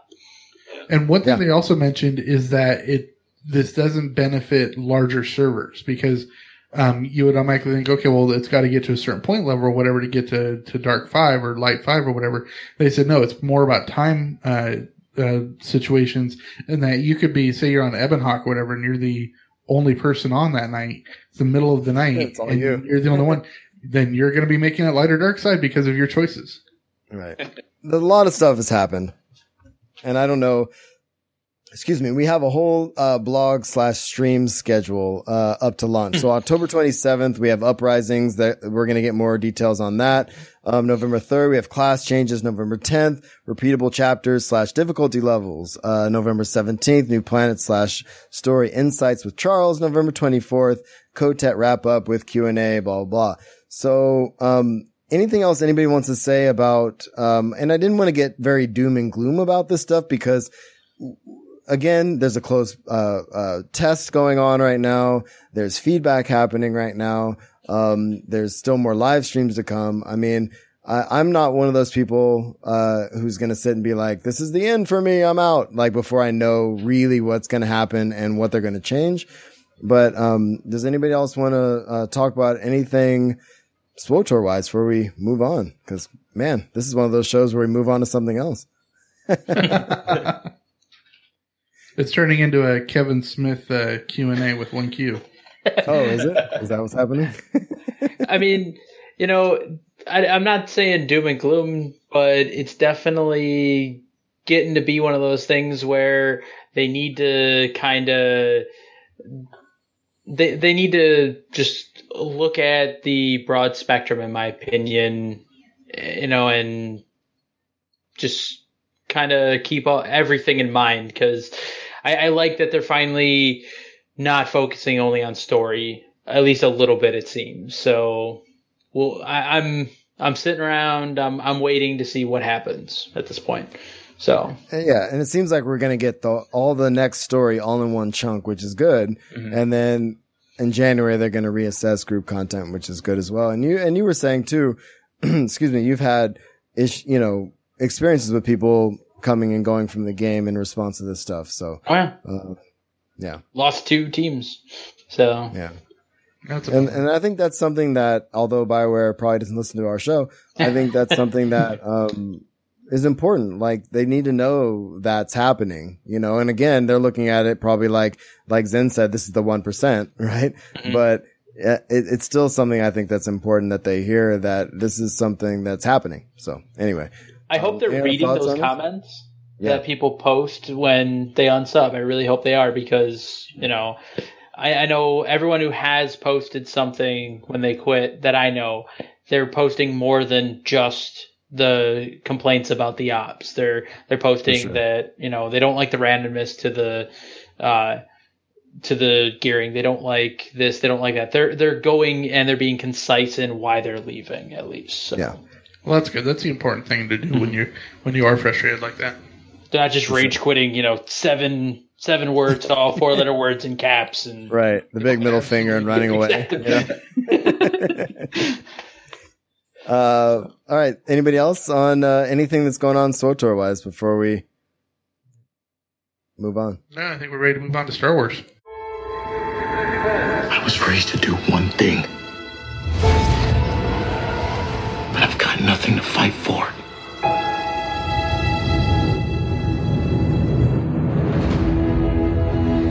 Nothing will stand in our way. I will finish what you started. We're in our Star Wars section. William Griggs. Pew pew pew pew Yeah, okay. Well, see, here's the thing: we don't have the bumper going, so now we're just it's just awkward. All right, so uh, real quick, uh, I don't think this section will take very long. We don't have a lot of Star Wars news, but a couple of cool things I think, um, because we have some people who do actually are keeping up with their comics, uh, on the show. Um, I just want to get a quick impression. Uh, I think is, is, is Skene the only one reading the Han Solo comic right now? Nobody? Actually, Nobody I. I had a question for you, Skene, about that. Uh, are they touching on the Sana Solo character at all? Uh, not in that in that particular series, not in that run so far. Because I would love it if in the new Han Solo movie uh, that they're casting that uh, they bring that character in at some point into the movie. Yeah, I That would, would be well. awesome. but not not in the Han Solo series. So is it a, is it a young Han Solo thing going on? Like I have them. I just haven't No. read them. No, it's actually it's it's set in the same time frame that the Oh, rest really? of the comics have been. Everything's Oh, wow. yeah, Nice. be- between yeah, pre Yeah, see, Empire uh, Strikes Back. Um, Yeah, I was but- automatically assuming that it was a younger one. That's why I was asking about Sana. Yeah, I don't. Are I don't want to spoil digging it so anything. far, I, I definitely am digging. Uh, it's it's well written. Um, it fits well with the character, and the artwork is you know you know me and the artwork. I I enjoy it. So, Right. um, Yeah. But it's uh it's I don't want to spoil anything for anybody because it, it's a good read and definitely worth picking up. Um, Good deal. there's It's nothing on my list. there's nothing that's gonna you know add too much to to the character background or you know anything like that. But it's just a good Star Wars story. All right. Well, cool. Like, like I said, I've got them. Um, we'll have you on again when we talk comics again, man, because we love having you on the show and you, you keep us in check as far as comics goes. So I, I think that's, I think that's hopefully, important. hopefully not in a bad way. No, in a good way. It's like, I'm reading these. You are not. You suck. And I'm like, okay, you're right. I do suck. I have a quick comics question for Skene. Sure. Yeah. Uh, are you just a general comics fan, or is just mainly Star Wars comics fan? Uh, most of what I have recently is Star Wars, but I am a general comics fan. Yes, I collect other things as well. You would have loved. Uh, prior to this game, I played uh, City of Heroes. Okay. for Yeah. years. You would have played that. loved that. game. I that was my favorite game. It's actually I was very sad when they shut that game down. That was my, hands down my favorite MMO of all time. Yeah, well, because they had a spin off called City of Villains as well, right? Yep. Yeah. Yeah, I remember. I don't know if uh, Marshall, you know, Kai uh, used to play Yeah. that all the time. No, I remember I played a little bit of it when it came out, but I was playing EverQuest 2 at that time, if I remember right. To make your own hero or villain, I loved it. Best game. Yeah, ever. that's cool. That would be fun. So a little quick um, Star Wars comics news. Uh, we got an announcement that Dr. Aphra from the Darth Vader comic is getting her own Marvel series. Thoughts on that? Those of you who are reading the Darth Vader series. Uh, I'm a little behind on the Darth Vader series, but I really did like the Aphra character. Yeah, I love the Aphra character. What I'm most excited about is if they're having Aphra, they're probably having Triple Zero. Oh yeah, They that they are amazing. I, I can actually confirm that for you, Will. Oh, Um, awesome! Oh, yeah, That'll be that is one of the that is one of the coolest droid characters in all of Star Wars. yeah, that will be the uh, the the team. So BT will be their triple. And I didn't, I didn't put that in here, but the uh, Vader comic is ending soon, if I'm not mistaken. It's it's actually Okay. uh, It's already- 20 okay. Yeah, twenty five was the last one. okay, yeah. That's I a think I might have run. them all actually. Yeah. Are they going to be making then- a trade paperback now of all of them? Oh, I'm- I'm sure that's uh, Cool. you know the, to the back end money. Yeah, well, Yeah. I know they already they already did one for the Shattered Empire one, and they already did one for uh, Vader Down. Okay. Now, I I also just read something in uh, Previews magazine uh, that I picked up yesterday that there is an undisclosed title that's going to be starting in January as well. Baby Skene's holding up something behind you. Yeah. he, he was holding up the comic. yeah. Yeah, I'm So really curious the- to see so- what this uh, name title is. Uh, well, do you think it has something to do with Rogue One or anything like that, or? I have no idea. It's just something else to suck money out of my wallet. So Yeah, seriously, right?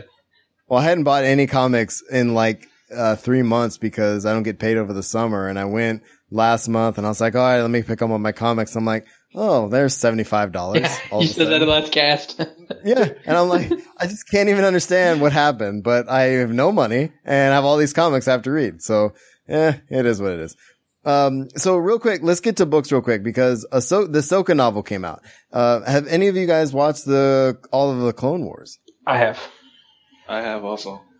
Okay. See, I have not. And so I, I, I'm hesitant. I have the book. I just haven't started listening to it yet. Um, I'm wondering, well, has anybody else read the book or started it? I'm going to. I haven't yet. Okay. I've I've Well- listened to the book. Well, is, The it, whole is thing? it, do you think it's necessary to have watched the Clone Wars to listen to understand the book, or is it okay to start with the book? That's the my book? question. It just start the book. It it it touches on some Clone Wars stuff, but not Okay. not very much. And when it does, it uh, it goes into some detail as to why. Okay. I mean, it was yeah, it was on my on my queue to listen to, but now that I know that Ashley Eckstein's doing the the reading for it, I'm definitely putting it to the top of the list. Yeah. No, I'm, I'm, I, I love grabbing audiobooks and I listen to a lot of audiobooks and, um, I love Star Wars audiobooks mostly because they do, uh, the production is re- usually really, really good. Um, but I was worried about the fact that I was behind on Clone Wars, uh, affecting my Ahsoka. My, my love for Ahsoka really comes from what I've watched on the Clone Wars and what's happening in Rebels, which we'll get to here in a couple She's minutes. great So, on Rebels. How far did you get Awesome. through Clone Wars? uh, I'm like somewhere in season two. I'm not very far. so, yeah. Uh, I just, I watched the movie. Oh, okay. The, I've never watched that Ahsoka is movie. I think Wait, say Ahsoka as a character gets better in the later seasons of Clone Wars, actually. Agreed. yeah, she does. Yeah, so it's something uh, it's something that I I've been slowly going through. You know, when I have time, I'm like, oh, I'll put up my Clone Wars episode. I forgot, I'm not done with that yet. Um, but I love Rebels. I watch that with my kids, and it's it's just one of the best pieces of TV I think we have right now. Um, Yeah, it's so well written. Netflix. yeah, it's really well done. Um, all right, man. So let's get to Han Solo movie. this this came out just what yesterday. Yeah, and Uh, this, this is like the worst kept secret in Star Wars Galaxy. Yeah, well, we've talked about we talked about it a month or so ago. Like there were several guys in the running for Lando Calrissian, and this got announced yesterday that Donald Glover has been cast for the young Han Solo in the Han Solo movie, which we're going to get what after Episode eight. Something like Uh. Thoughts yeah. on Donald Glover? Yeah, it's uh, Rogue One, then then eight, and then Han Solo, then Right. nine, then Boba Fett. So, uh, are we in? Oh, I'm definitely in. Definitely. Yeah, for sure. Is Star I think Wars in the good. title? Yeah. I think I'm asking the wrong questions, right, boys? yeah. no, I'm I'm excited about this. I, I'm not sure about the um Boba Fett movie if that's happening. That's something else. But I am really want to see a Han Solo film. I really want to see um w- that backstory, and I really want to see how that relationship with Lando, you know, came about Mhm. and continued and all that. So I'm excited about. What it. I really want to know about it, and you know, I hate to know like really in depth spoilers on it ahead of time, but I, I just want to know if it's going to be focusing more on his like pre A New Hope scoundrel days, or how far back it goes. Because if it'll go back to his time in the Imperial Navy when he gets Chewbacca out of the spice mines and everything, if they choose to pull that story from the EU, I would love that because that would be phenomenal. Well, are they pulling any of this from like any of these side stories? Are they coming from the EU? Because like when it comes down to like the Boba Fett movie, if they pull any of that from the EU, that would be amazing. Like, yeah, Yeah, I, with with the Han Solo, the I think the only thing that's an absolute necessity is the fact that he's in the Imperial Navy because that's his his pants. I mean, you can't retcon his his pants. I mean, those are Imperial Navy pants that he wears. So, um, Can I call the episode "Don't Retcon the Pants"? that's Moving awesome. um, but yeah, No, but you're right. Well, I think I think that's really important. The fact you know you want to make sure that all of that syncs up, and then they've also had the stuff that's happened in the comics and everything else. We want all that to sync up, but at the same time, there's a lot of stuff that we don't know about him because he is older than Luke and the rest of them when we see him in Episode Four and everything else. Mhm. So it, it, I'm I'm really looking forward to the story, honestly. yeah, me too. All right. So the elephant in the room is the Rogue One trailer. amazing. It's really an the Phenomenal. Uh, the the second trailer was released, and by the gods, right? So okay, good. so I'm not sure how excited any of you were for this film. I've been excited for this film the whole time, but after that trailer, I uh, I'm not sure if I could be any more in. To be honest with you, um, uh, any any initial thoughts or anything that stood out to you guys? I'll be probably Well, seeing it to- at least three times. yeah, to, to quote Skene, is Star Wars in the title? It's. I mean, I'm, I'm I've always been on board with it. I, I actually lost a little bit of interest when um when Felicity Jones beat out uh, Tatiana Maslany because I would have loved her in the character. But um after seeing uh, the the two main trailers, she's she's doing really really well. Um, So I, I really cannot wait for it. And this last trailer just solidified that it the whole arc looks good. And, and and there's that moment where Vader was walking out of the freaking smoke, Yeah. where I'm just like, okay, well, that's that's it. I'm done. I'm And- but- yeah, they did they did it at a moment though where it's just like it's super quick, but all of a sudden he's just moving at like with an intensity that I think is is is I don't know, it's very Vader and it's gonna be it's gonna be cool. Okay, you know what I would really hope for for for the final shot of the film is um th- this is and this is going by looking at a different point of view at the same scene is um I'm drawing a blank on Vader's uh, uh capital ship um starts with the uh, The Vindicator. Thank you The executor. Yeah. oh the exec well the executor is the class What was the Vindicator? Yep. yeah. um, so anyway, so have it be on him when they start um, uh, uh, tractor pulling in the uh, the transport ship that Leia's on. Oh, and that's be and that's where it interesting. closes out. It's Oh, I see where you're going with that. and out through the, the through the window through the view screen, you see them putting the tractor beam on them. and we're getting and we're getting some cool like little um uh bits and pieces from some of the other characters from the film and stuff like that but um the for me i'm just wondering for you from for you guys if the team aspect what do you guys think is going to happen?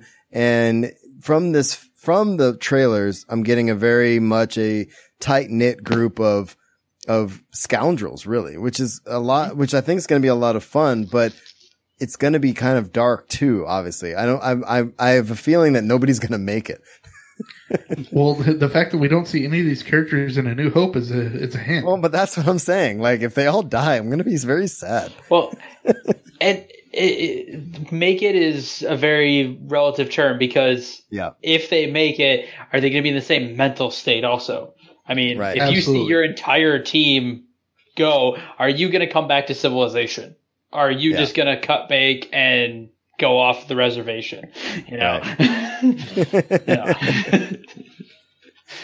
Um, Yeah, and so- any other thoughts on the trailer, guys? I, I think if, like, say, if if Jyn Erso uh, survives, that she becomes kind of like a hermit, and she gets introduced in, in episode eight.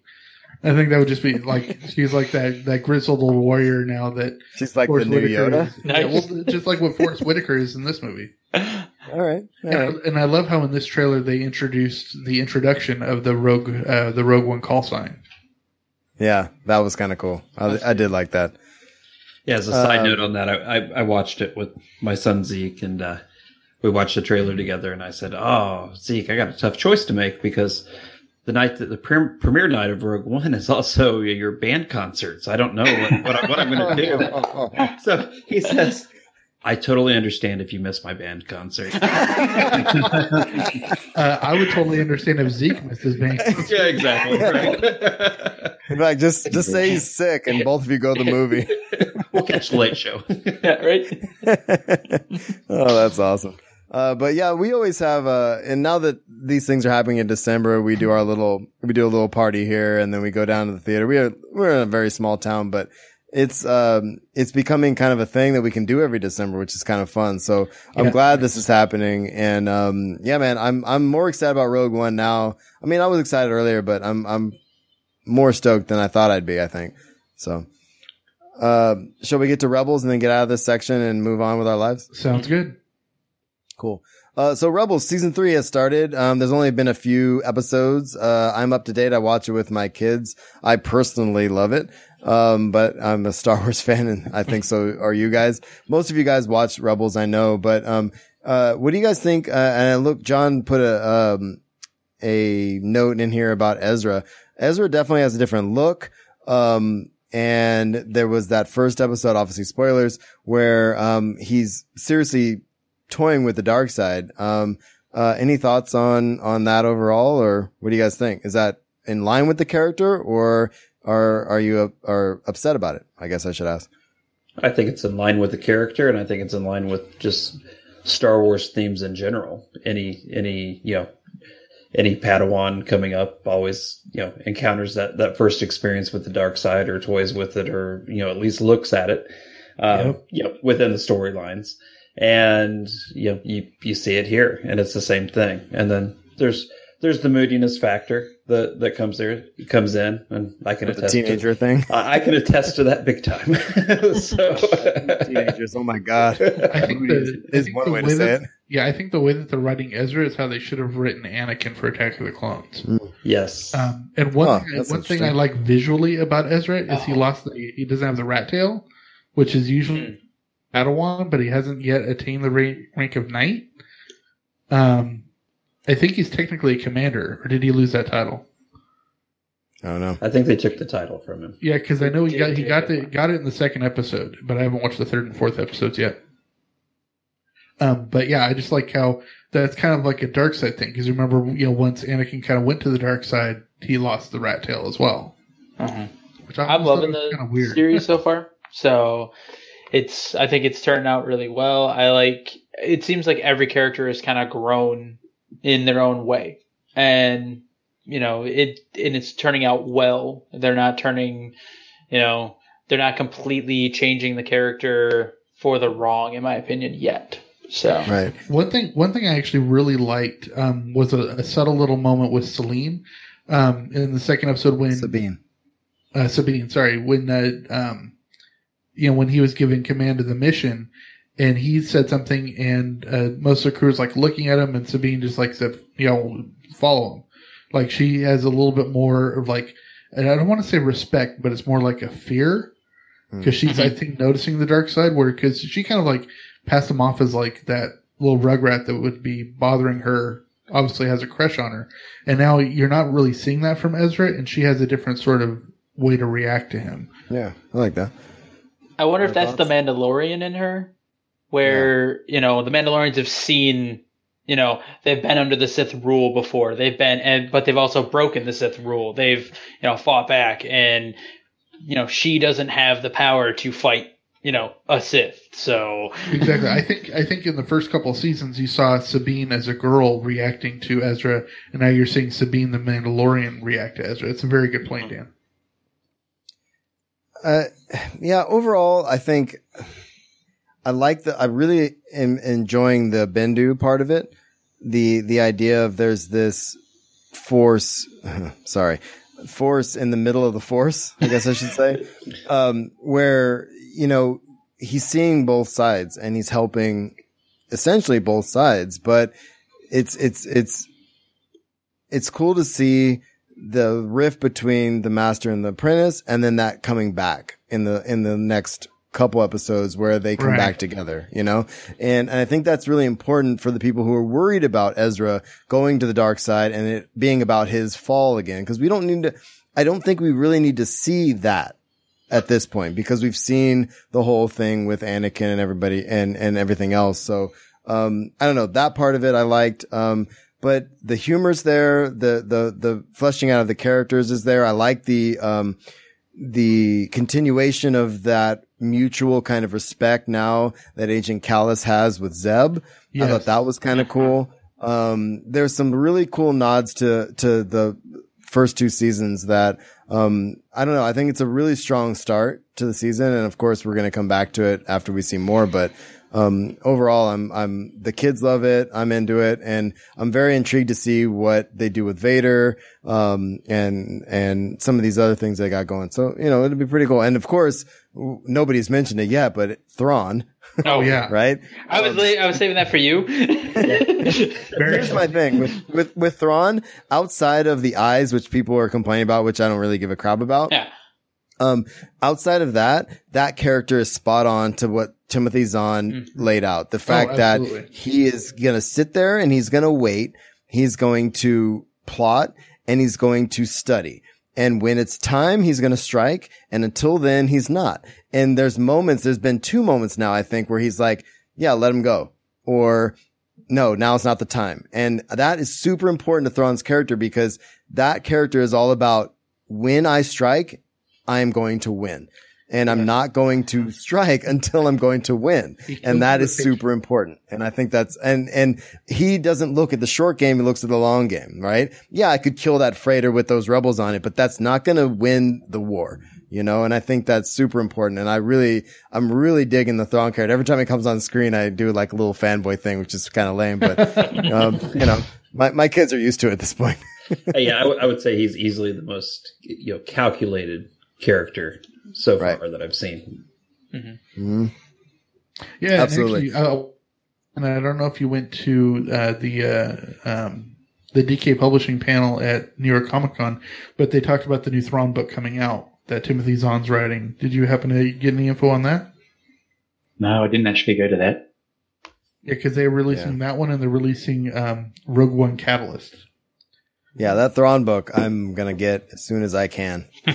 Oh, absolutely. Of course you would. Shocking, right? right? Uh, it's nice to know I'm predictable. Yeah, I, All right. Top of your I will- list. I will say that I uh, I do miss Jason Isaacs as the Inquisitor. Yeah, no, the Inquisitors are cool, man. But well, well, I don't know. I think I think this season's gonna be cool. Yeah. We'll see what happens. Well, I just I just love Jason Isaacs. So Oh, we all do. All right, so let's get to our last section and get everybody home. So, well, you're already home, but you know what I mean. I can't imagine any kind of future where I'm a hero. Well, you're not. In the future, none of you are heroes. You're legends.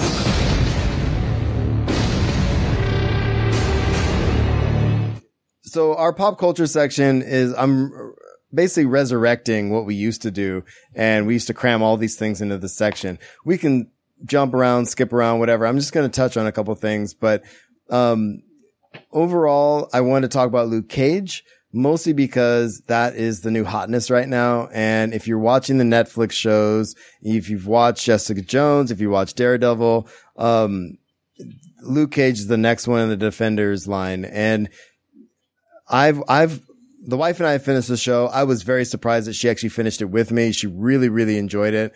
Um, overall, I really enjoyed it as well. Um, but let's talk about it as a group. If you guys have finished it, tell me what you thought. And then, um, and we'll kind of go from there and then we'll jump through. There's a little bit of Iron Fist news, a little Defenders news, and then just some hodgepodge of things that, um, that we can just talk about real quick and then get out of here. So, uh, let's talk about Luke Cage. I know Will hasn't watched it because I hate him. So, anybody no, else? I have not. Um, but as, as a historian, um, I am really looking forward to um, what it talks about race and the fact that in this day and age, what it means to be a bulletproof black man, like literally bulletproof, and how that will and how that responds with the boys in blue. Um, I think that would be really really interesting. Um, And once you watch it, you will actually see that that the timeliness of what's going on in real in our society right now and what's going on in the film, um, actually, uh, film in the show, it actually really works out really, really well. His, his outfit essentially is a hoodie that he puts over his head and, and, you know, he puts the hood on and it's, it's really, it's very timely. And I don't know how much of it is coincidence or how much of it is just, you know, what's going on, but it's, it's actually kind of a cool aspect of it. So once you watch it, I, I'd like to see what you Yeah, think, well- but let's go to John because I know he's watched it. Uh, well, Will, I would say, and Marshall, I would say the same thing as as accurate as um, as it was portrayed. That, that's not a coincidence. There's no way that was a coincidence. I'm sorry. Uh, you know, um, I'm, you know what I'm saying. you know, I, I, you know, I can't say enough about about this whole series. It's just been phenomenal. Yeah, and Marshall, kind of like you, anytime my wife will sit down and and we you know plow through those episodes in four nights. Yeah, you know that that says a lot about how powerful it is and the storytelling that's involved with it. Um, you know, it, I don't. It's just the way the whole thing was tied together. And I know I told you guys on on Twitter one day, just the music. You know, I, I've been listening to the soundtrack in my car. You know, just the, it's and and it, I mean, holy smokes, it's an eclectic bunch of music. It's Mm. you know everything from modern hip hop to you know the Delfonics. I mean, it's Yeah, it's just everything from everywhere. It's amazing. but the music, the music wasn't just inserted. it wasn't just music for background music; it was music Right. with a purpose. I mean, every song through I I can't I literally can't think of a single time that the song wasn't fitting what was going on within the story, Absolutely. and it, it just intertwined so well. I mean, and I'll be honest, especially the first season of Daredevil, I didn't think I was going to find another Netflix series that I liked more than that, and I'll be damned if they didn't do it. I mean, that it was Oh, wow. it was that good. Well, it actually got the wife to go back and think about watching Jessica Jones because we watched the first couple episodes of that. And in my opinion, the first few episodes of, uh, Luke Cage were slower than Jessica Jones, but there was, although the slow, there was a slowness there that I'm not super stoked about, but the story was really rich, which is important. And the, Kate, for some reason, my wife jumped, you know, stopped watching Jessica Jones with me. And once we finished, uh, Luke Cage, she's like, Oh, he's in that? Okay. Let's finish watching that. Yeah, which You is know, odd so I think that's she's important. actually a big David Tennant fan. Well, and, and that's the other thing. And, and I don't know. It was probably just when we tried to watch it, but, Right. um, anybody else, uh, Zen, you got something here about Cage. What do you think? Yeah, so um, I've only watched uh, the first episode of Cage and looking forward to watching more of it. Um, Yeah. I watched a little bit of Jessica Jones as well, and um, living in Manhattan myself, it's really interesting to see these shows um, being part of the neighborhoods.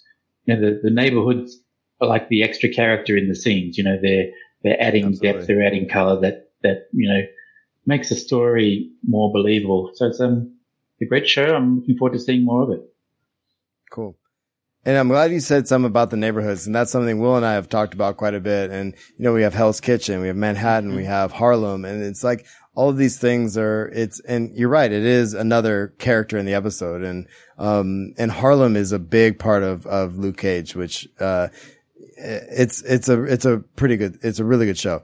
Um, Dan, have you watched any of these? I have, and honestly, Luke Cage was amazing in my opinion. Yeah. I thought it it rounded out what was kind of you know what was needed for the series, like what you know what's going to happen for the defenders. It was kind of just that that role that was good there.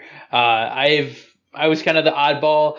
Uh, I watched Jessica Jones first before going into uh, e- either season one or season two of Daredevil. And then I caught up with Daredevil. And just because when I was a comic book reader as a kid, I, you know, Jessica Jones was a big, you know, I, I really liked her as a character. Right. And so as soon as I saw that she was up there, I'm like, that's, that's my go-to. I'm watching that. And, you know, my, so my friends were on their second watch through of Daredevil already by the time I even started the first time, you know, but overall, I- I Luke Cage really- was amazing. I thought. Jessica Jones was, I think, one of my favorites. I love Luke Cage, obviously, that's up Mhm. there. But Jessica Jones, there was something about that that show that, um, I don't, I don't know. There was uh, it, the dark, gritty kind of noir kind of.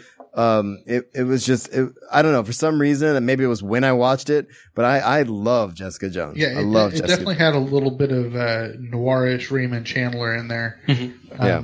that really hard boiled, hard drinking de- detective. Oh yeah, yeah. Which is really good because usually what you get in female detectives is like I don't know if you guys read Sue Grafton books, but she's a a detective out of the Santa Barbara area, and she's very kind of like feminist, but Southern California style, right? Whereas this is like you could tell it's like Hell's Kitchen, hard drinking. She's Mhm. had a rough time, and um, Oh yeah. yeah, and one thing I really like about what the the showrunners are doing is their flexibility with content. Because when they first announced all this stuff, they said, "Okay, well, we're going to do Daredevil, Jessica Jones, Luke Cage, Iron Fist, and then Defenders in that order." And then they find out the popularity is going different ways. So they said, "Okay, well, we're going to do a Daredevil two. We're going to do a Jessica Jones two. We're, we're bringing in Punisher." And I, from what I understand, uh, Misty Knight is being a is a, a big standout in this one, and there's talks about her getting her own series. Oh, that'd be And amazing. Miss, yeah, Misty Knight was great, and I, I'm I'm very intrigued to see. I'm really looking forward to Defenders, and I think uh, so. Let's let's bridge that gap from uh, you know Luke Cage to old Iron Fist. Here we have some news on Iron Fist. Um, the panels obviously were a little bit of a hit at New York Comic Con. I have a story in here. It says it filled up nine hours prior to the starting, so that could be a thing. Um, uh, I don't know how you say that, Madam Go, Gao, Gao. Um, so there, uh, that's confirmed for Daredevil's, uh, uh, Iron Fist. Wait, what does that mean? Daredevil's what? Oh, that's right. Sorry. I got that, I got that backwards. So Daredevil's Madam Gao is confirmed for Iron Fist. So that's cool. That's something. Um, those of you that have watched Daredevil. Um, and then we also have the trailer, which, uh, it, whether you guys have watched it or not, I, I don't know, man. I'm, it's really freaking strong. It's really strong. Um, I, I don't know. I, I think there's some backlash from Iron Fist, obviously because of the casting and, and various other things, but I think it's going to be fine. I think we just need to wait and kind of see what's happening, you know? So we have some casting news. Uh, Sigourney Weaver is going to be the villain. Well, I I have not talked to you about this, but I don't even know who the villains are in Defenders. But by the gods, Sigourney Weaver is amazing. That is awesome. It could be a lot of things, right? Yeah, I do not care. Phil, This could be really good. Say it again. I think she's going to be fantastic. Okay. So I would like Potential. to pose a question. Uh, I, I would like to pose a question concerning the defenders. So, would, would you rather there be a second season of Luke Cage, or a third season of Daredevil, or some of these others, or a second season of Right. Jessica Jones? Well, they're already doing Defenders. they're already doing a second season of Jessica Jones. It's supposed to start filming next year. Uh, they're they're lining up a third season of Daredevil, and that's supposed to start filming uh, sometime at the end of next year, I think. Um, what I would really like to see is the for them to do the Defenders, which they're going to do because you need to bring all four together as the main characters. But what I would really like to see are two new shows coming out of this, um, besides Misty Knight, which I think would be great, is that they would have a Squirrel Girls one, but not necessarily about her, because I did not think you were gonna say Squirrel Girl, bro. with Anna Kendrick would be awesome. But Yes. but no, Squirrel Girl, you know, is actually the babysitter for Jessica Jones and Luke Cage. Yeah, no, no, we got it. That's- But the one I would like to see because the whole rumor was that they weren't making Rosario Dawson the actual night nurse because they were saving that for the Rachel McAdams character in Doctor Strange, and it looks like they decided not to make that her, the night nurse character. I mean, she is a nurse. Well, they call her Night Nurse because you haven't watched it yet. They call her one of the uh, random characters calls her Night Nurse. They actually Luke called her night nurse. yes. Yes, they said, Okay. "Oh, the Night Nurse." Then that's important. Yeah, they because call her I would night like to nurse. have a night nurse series where the other, where the four main defenders characters and even Punisher, whatever, they come in, but it centers on her. No, I'm with you, man. Uh, the, we'll see how this goes. Sigourney Weaver, I don't, I don't care what she plays. It's going to be amazing. That's going to be fun. I think that'll be cool. But uh, but I will Uh, just any other thoughts on Defenders or Iron I will just say I'm really looking forward to Punisher series, which has started filming because I just went and saw The Accountant, Yeah. and Jon Bernthal is phenomenal in that too. Well, Bernthal's the man. So here we are. Uh, all right. So I, the only reason I put the Stranger Things news in here, if nobody's watched it, I can skip Oh, I it love it. Completely. It was a great Okay. show. So Dan's watched it. Anybody else watch, uh, Stranger I'm Things? watching the episodes. Not yet. Two episodes. Okay. All right. All right. So Stranger Things is phenomenal. Um, I'm going to leave this because it's only the two of us, dude. I'm sorry. We're going to, we're going to jump past it. But, um, personally, I love the show. The way I kind of say it is to, when I try to entice people, I say it's somewhere in between E.T., Goonies, and X-Files. You should Like, also. that's the way I kind of What put is it. that? Uh, Stand by Me. Oh, okay. Spin a little Yeah, Stand by Me in on that. there, and you will totally. You'll like. That's how someone hooked me on it. When I was like, oh, because I don't, I don't do the, I don't do horror and anything like that. And Right. uh, someone or my Netflix tagged it as horror right away, and I was like, "Ah, I don't want to watch this. And someone was like, you know, hey, you like Stand by Me, don't you? And I was like, well, yeah, Wil Wheaton's in it, and I was like, I love yeah, it. I love Wil Wheaton, so why wouldn't I? And they're like, it's Stand by Me, and then they're playing D and D at the beginning of it, and I was like, okay, I'm hooked. That's the best part. So Yeah, the best part. I mean, them playing D and D and it being kids and them trying to solve a problem. And there's the friendships. There's the. It's it's a really great show. So there's a couple little quick news stories I have in here. Um, uh, just as a little spoiler for people who haven't seen it, um, there is some confirmation from New York Comic Con. Barb will not return. Um, and I'm gonna leave the other part because that's not as much of a. That's too much of a spoiler, I think. Um, there is uh some rumors that it's going to be even crazier in the next season. And, and, um, there's rumors that the second season has, has already started filming. So, so there we go. So if you've not seen Stranger Things, like anybody else on this panel, um, see Stranger Things. And then when we get back together, you talk about it and tell me that we were wrong, right? we were not wrong because we're Right. awesome. All right. So last couple quick things, guys. There's some movies coming up. I put a couple trailers in the show outline here. Um, there's one quick story before we get to the trailers.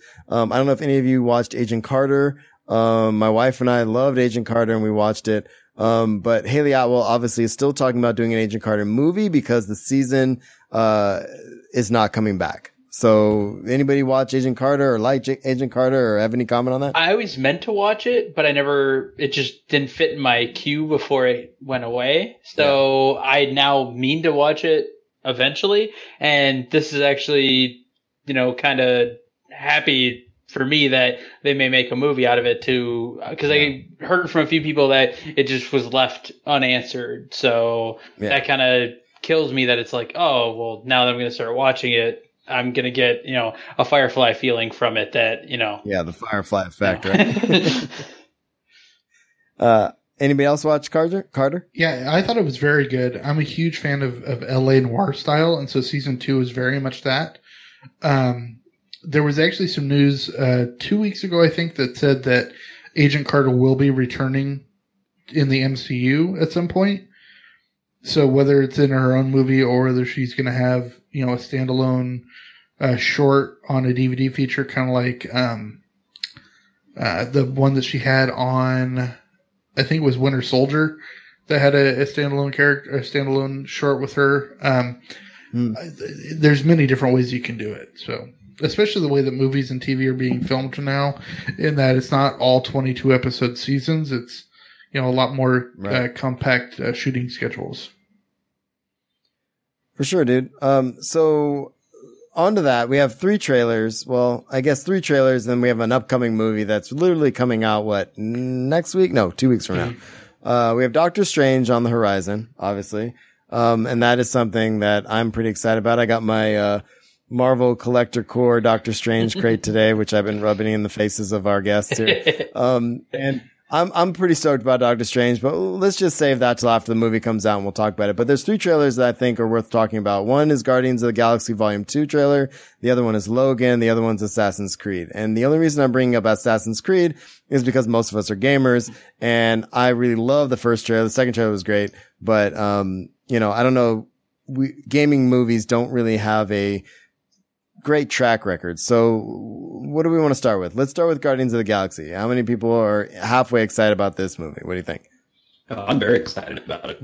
The first one was was great. I mean, and it was Yeah. it was so different from the other Marvel movies, and I think that you know it just kind of set itself to the side, um, and it was so funny. And and I'm looking I'm Yeah. looking very much forward to the second one.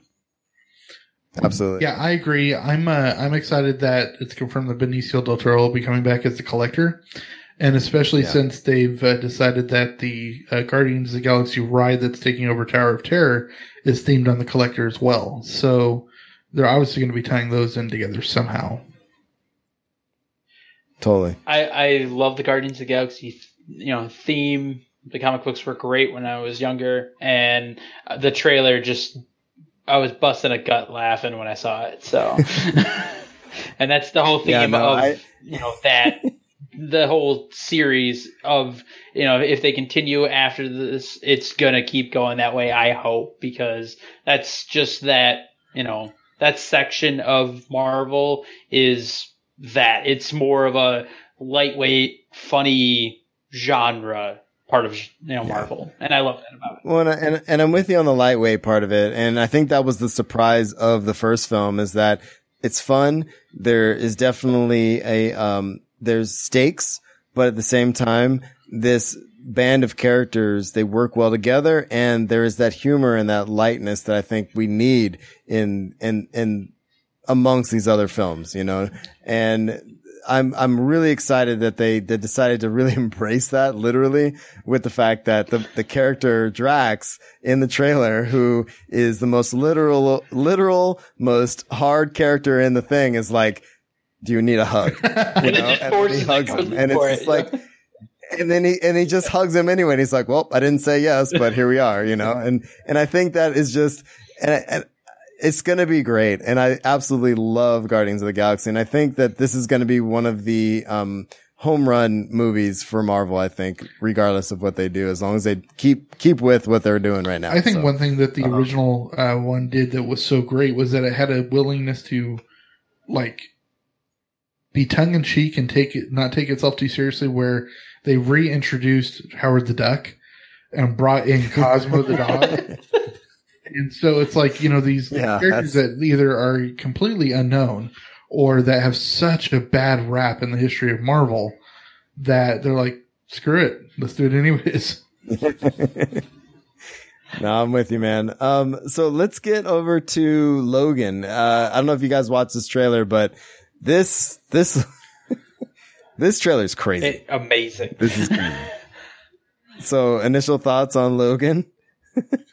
I'm glad they're introducing X23. Yeah. And, uh, and what I was actually expecting throughout the trailer is the fact that I thought she was going to go from little kid to woman. Mhm.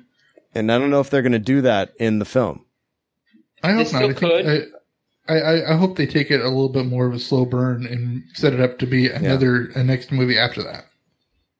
I think they should do that. They should do the slow burn just because that will give them more time to progress the storyline and, you know, Yeah. mature a background and everything like that. I think they kind of rushed into the Wolverine storyline and kind of stumbled a bit because let's be honest, there's a lot of flaws in the current lore behind Wolverine you know, in the current movie genre, and it just doesn't fit in if you're at all a comic book fan of you know Wolverine.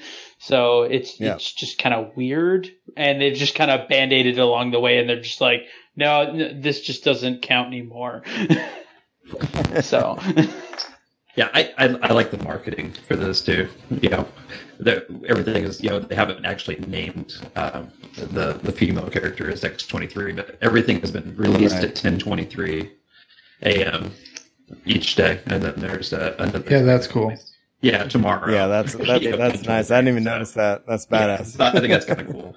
Um, but yeah, it, and, and and I, I I agree. The the story, the stories that have been told. Um, you know, the last one was pretty good, and it was almost true to the uh, the the initial miniseries that was released for Wolverine back in the eighties. But it just it, it hasn't fit. You know, it's it's been too I don't know cinematized, and you know, too much of the story has just been hacked out, and it, and it doesn't work. So I'm I'm hoping that you know, with this being the last one, um, and of course his name is escaping me, the guy that plays Wolverine, Hugh Jackman. Um, yeah, Hugh Jackman. Hugh Jackman. Um, the the last one that he's playing, and yeah, I'm hoping that this will uh, you know tie in well together, and, and they at least end it on a good note. Sweet. Uh, any other thoughts on old uh, Logan? Uh, I really hope Jonathan Schaech does there? not Cause, take a. because he's old and see because oh you're not seeing it. No, okay, oh, continue. no, we saw it. Oh no, please no. By all means, we're almost No, done. Go ahead. Jonathan Schaech, who, uh, if you remember, he was from that thing you do. He was in American. Uh, oh, what, what else has he been in? Uh, a whole bunch of stuff. But he has come out and said he wants to take over the the, the Wolverine role, and I'm like, please don't give it to him. no, please. Like, I would much rather you just go all gung ho into X23 and and go that way. I'd rather they just Harry carry him and just end it. yeah, but if you know if you know anything about X Men, there's so many multiverses that we're never Oh, going to yeah. get rid of it. I mean, So last thing, so we can actually let people go home.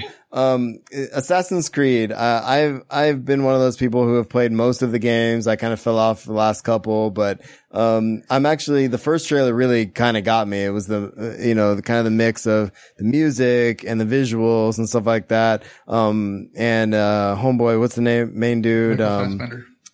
Yeah, Fassbender looks amazing. Um, I, I, I don't know. For me, I'm more excited about this movie than I was, let's say, Warcraft or some of these other video game movies that have come out recently. So, um, any, uh, any thoughts? Are you guys players of Assassin's Creed? Are you halfway excited about the movie or what do you think?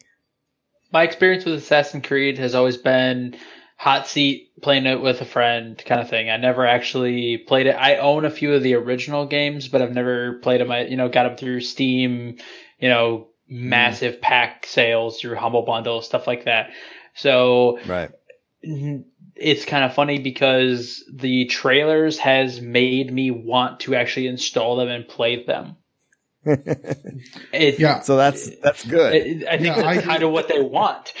So Yeah, I had never played the game. Will did the same thing. Yeah, I had never played the games, but after the uh, the first trailer, um, and then after seeing the uh, the Black Flag uh, obstacle course at Comic Con a year and a half ago, I was like, okay, I'm gonna get these. So I, I downloaded the the first few, and uh, I'm I'm about halfway through the first game, but it's it's enjoyable. I like it.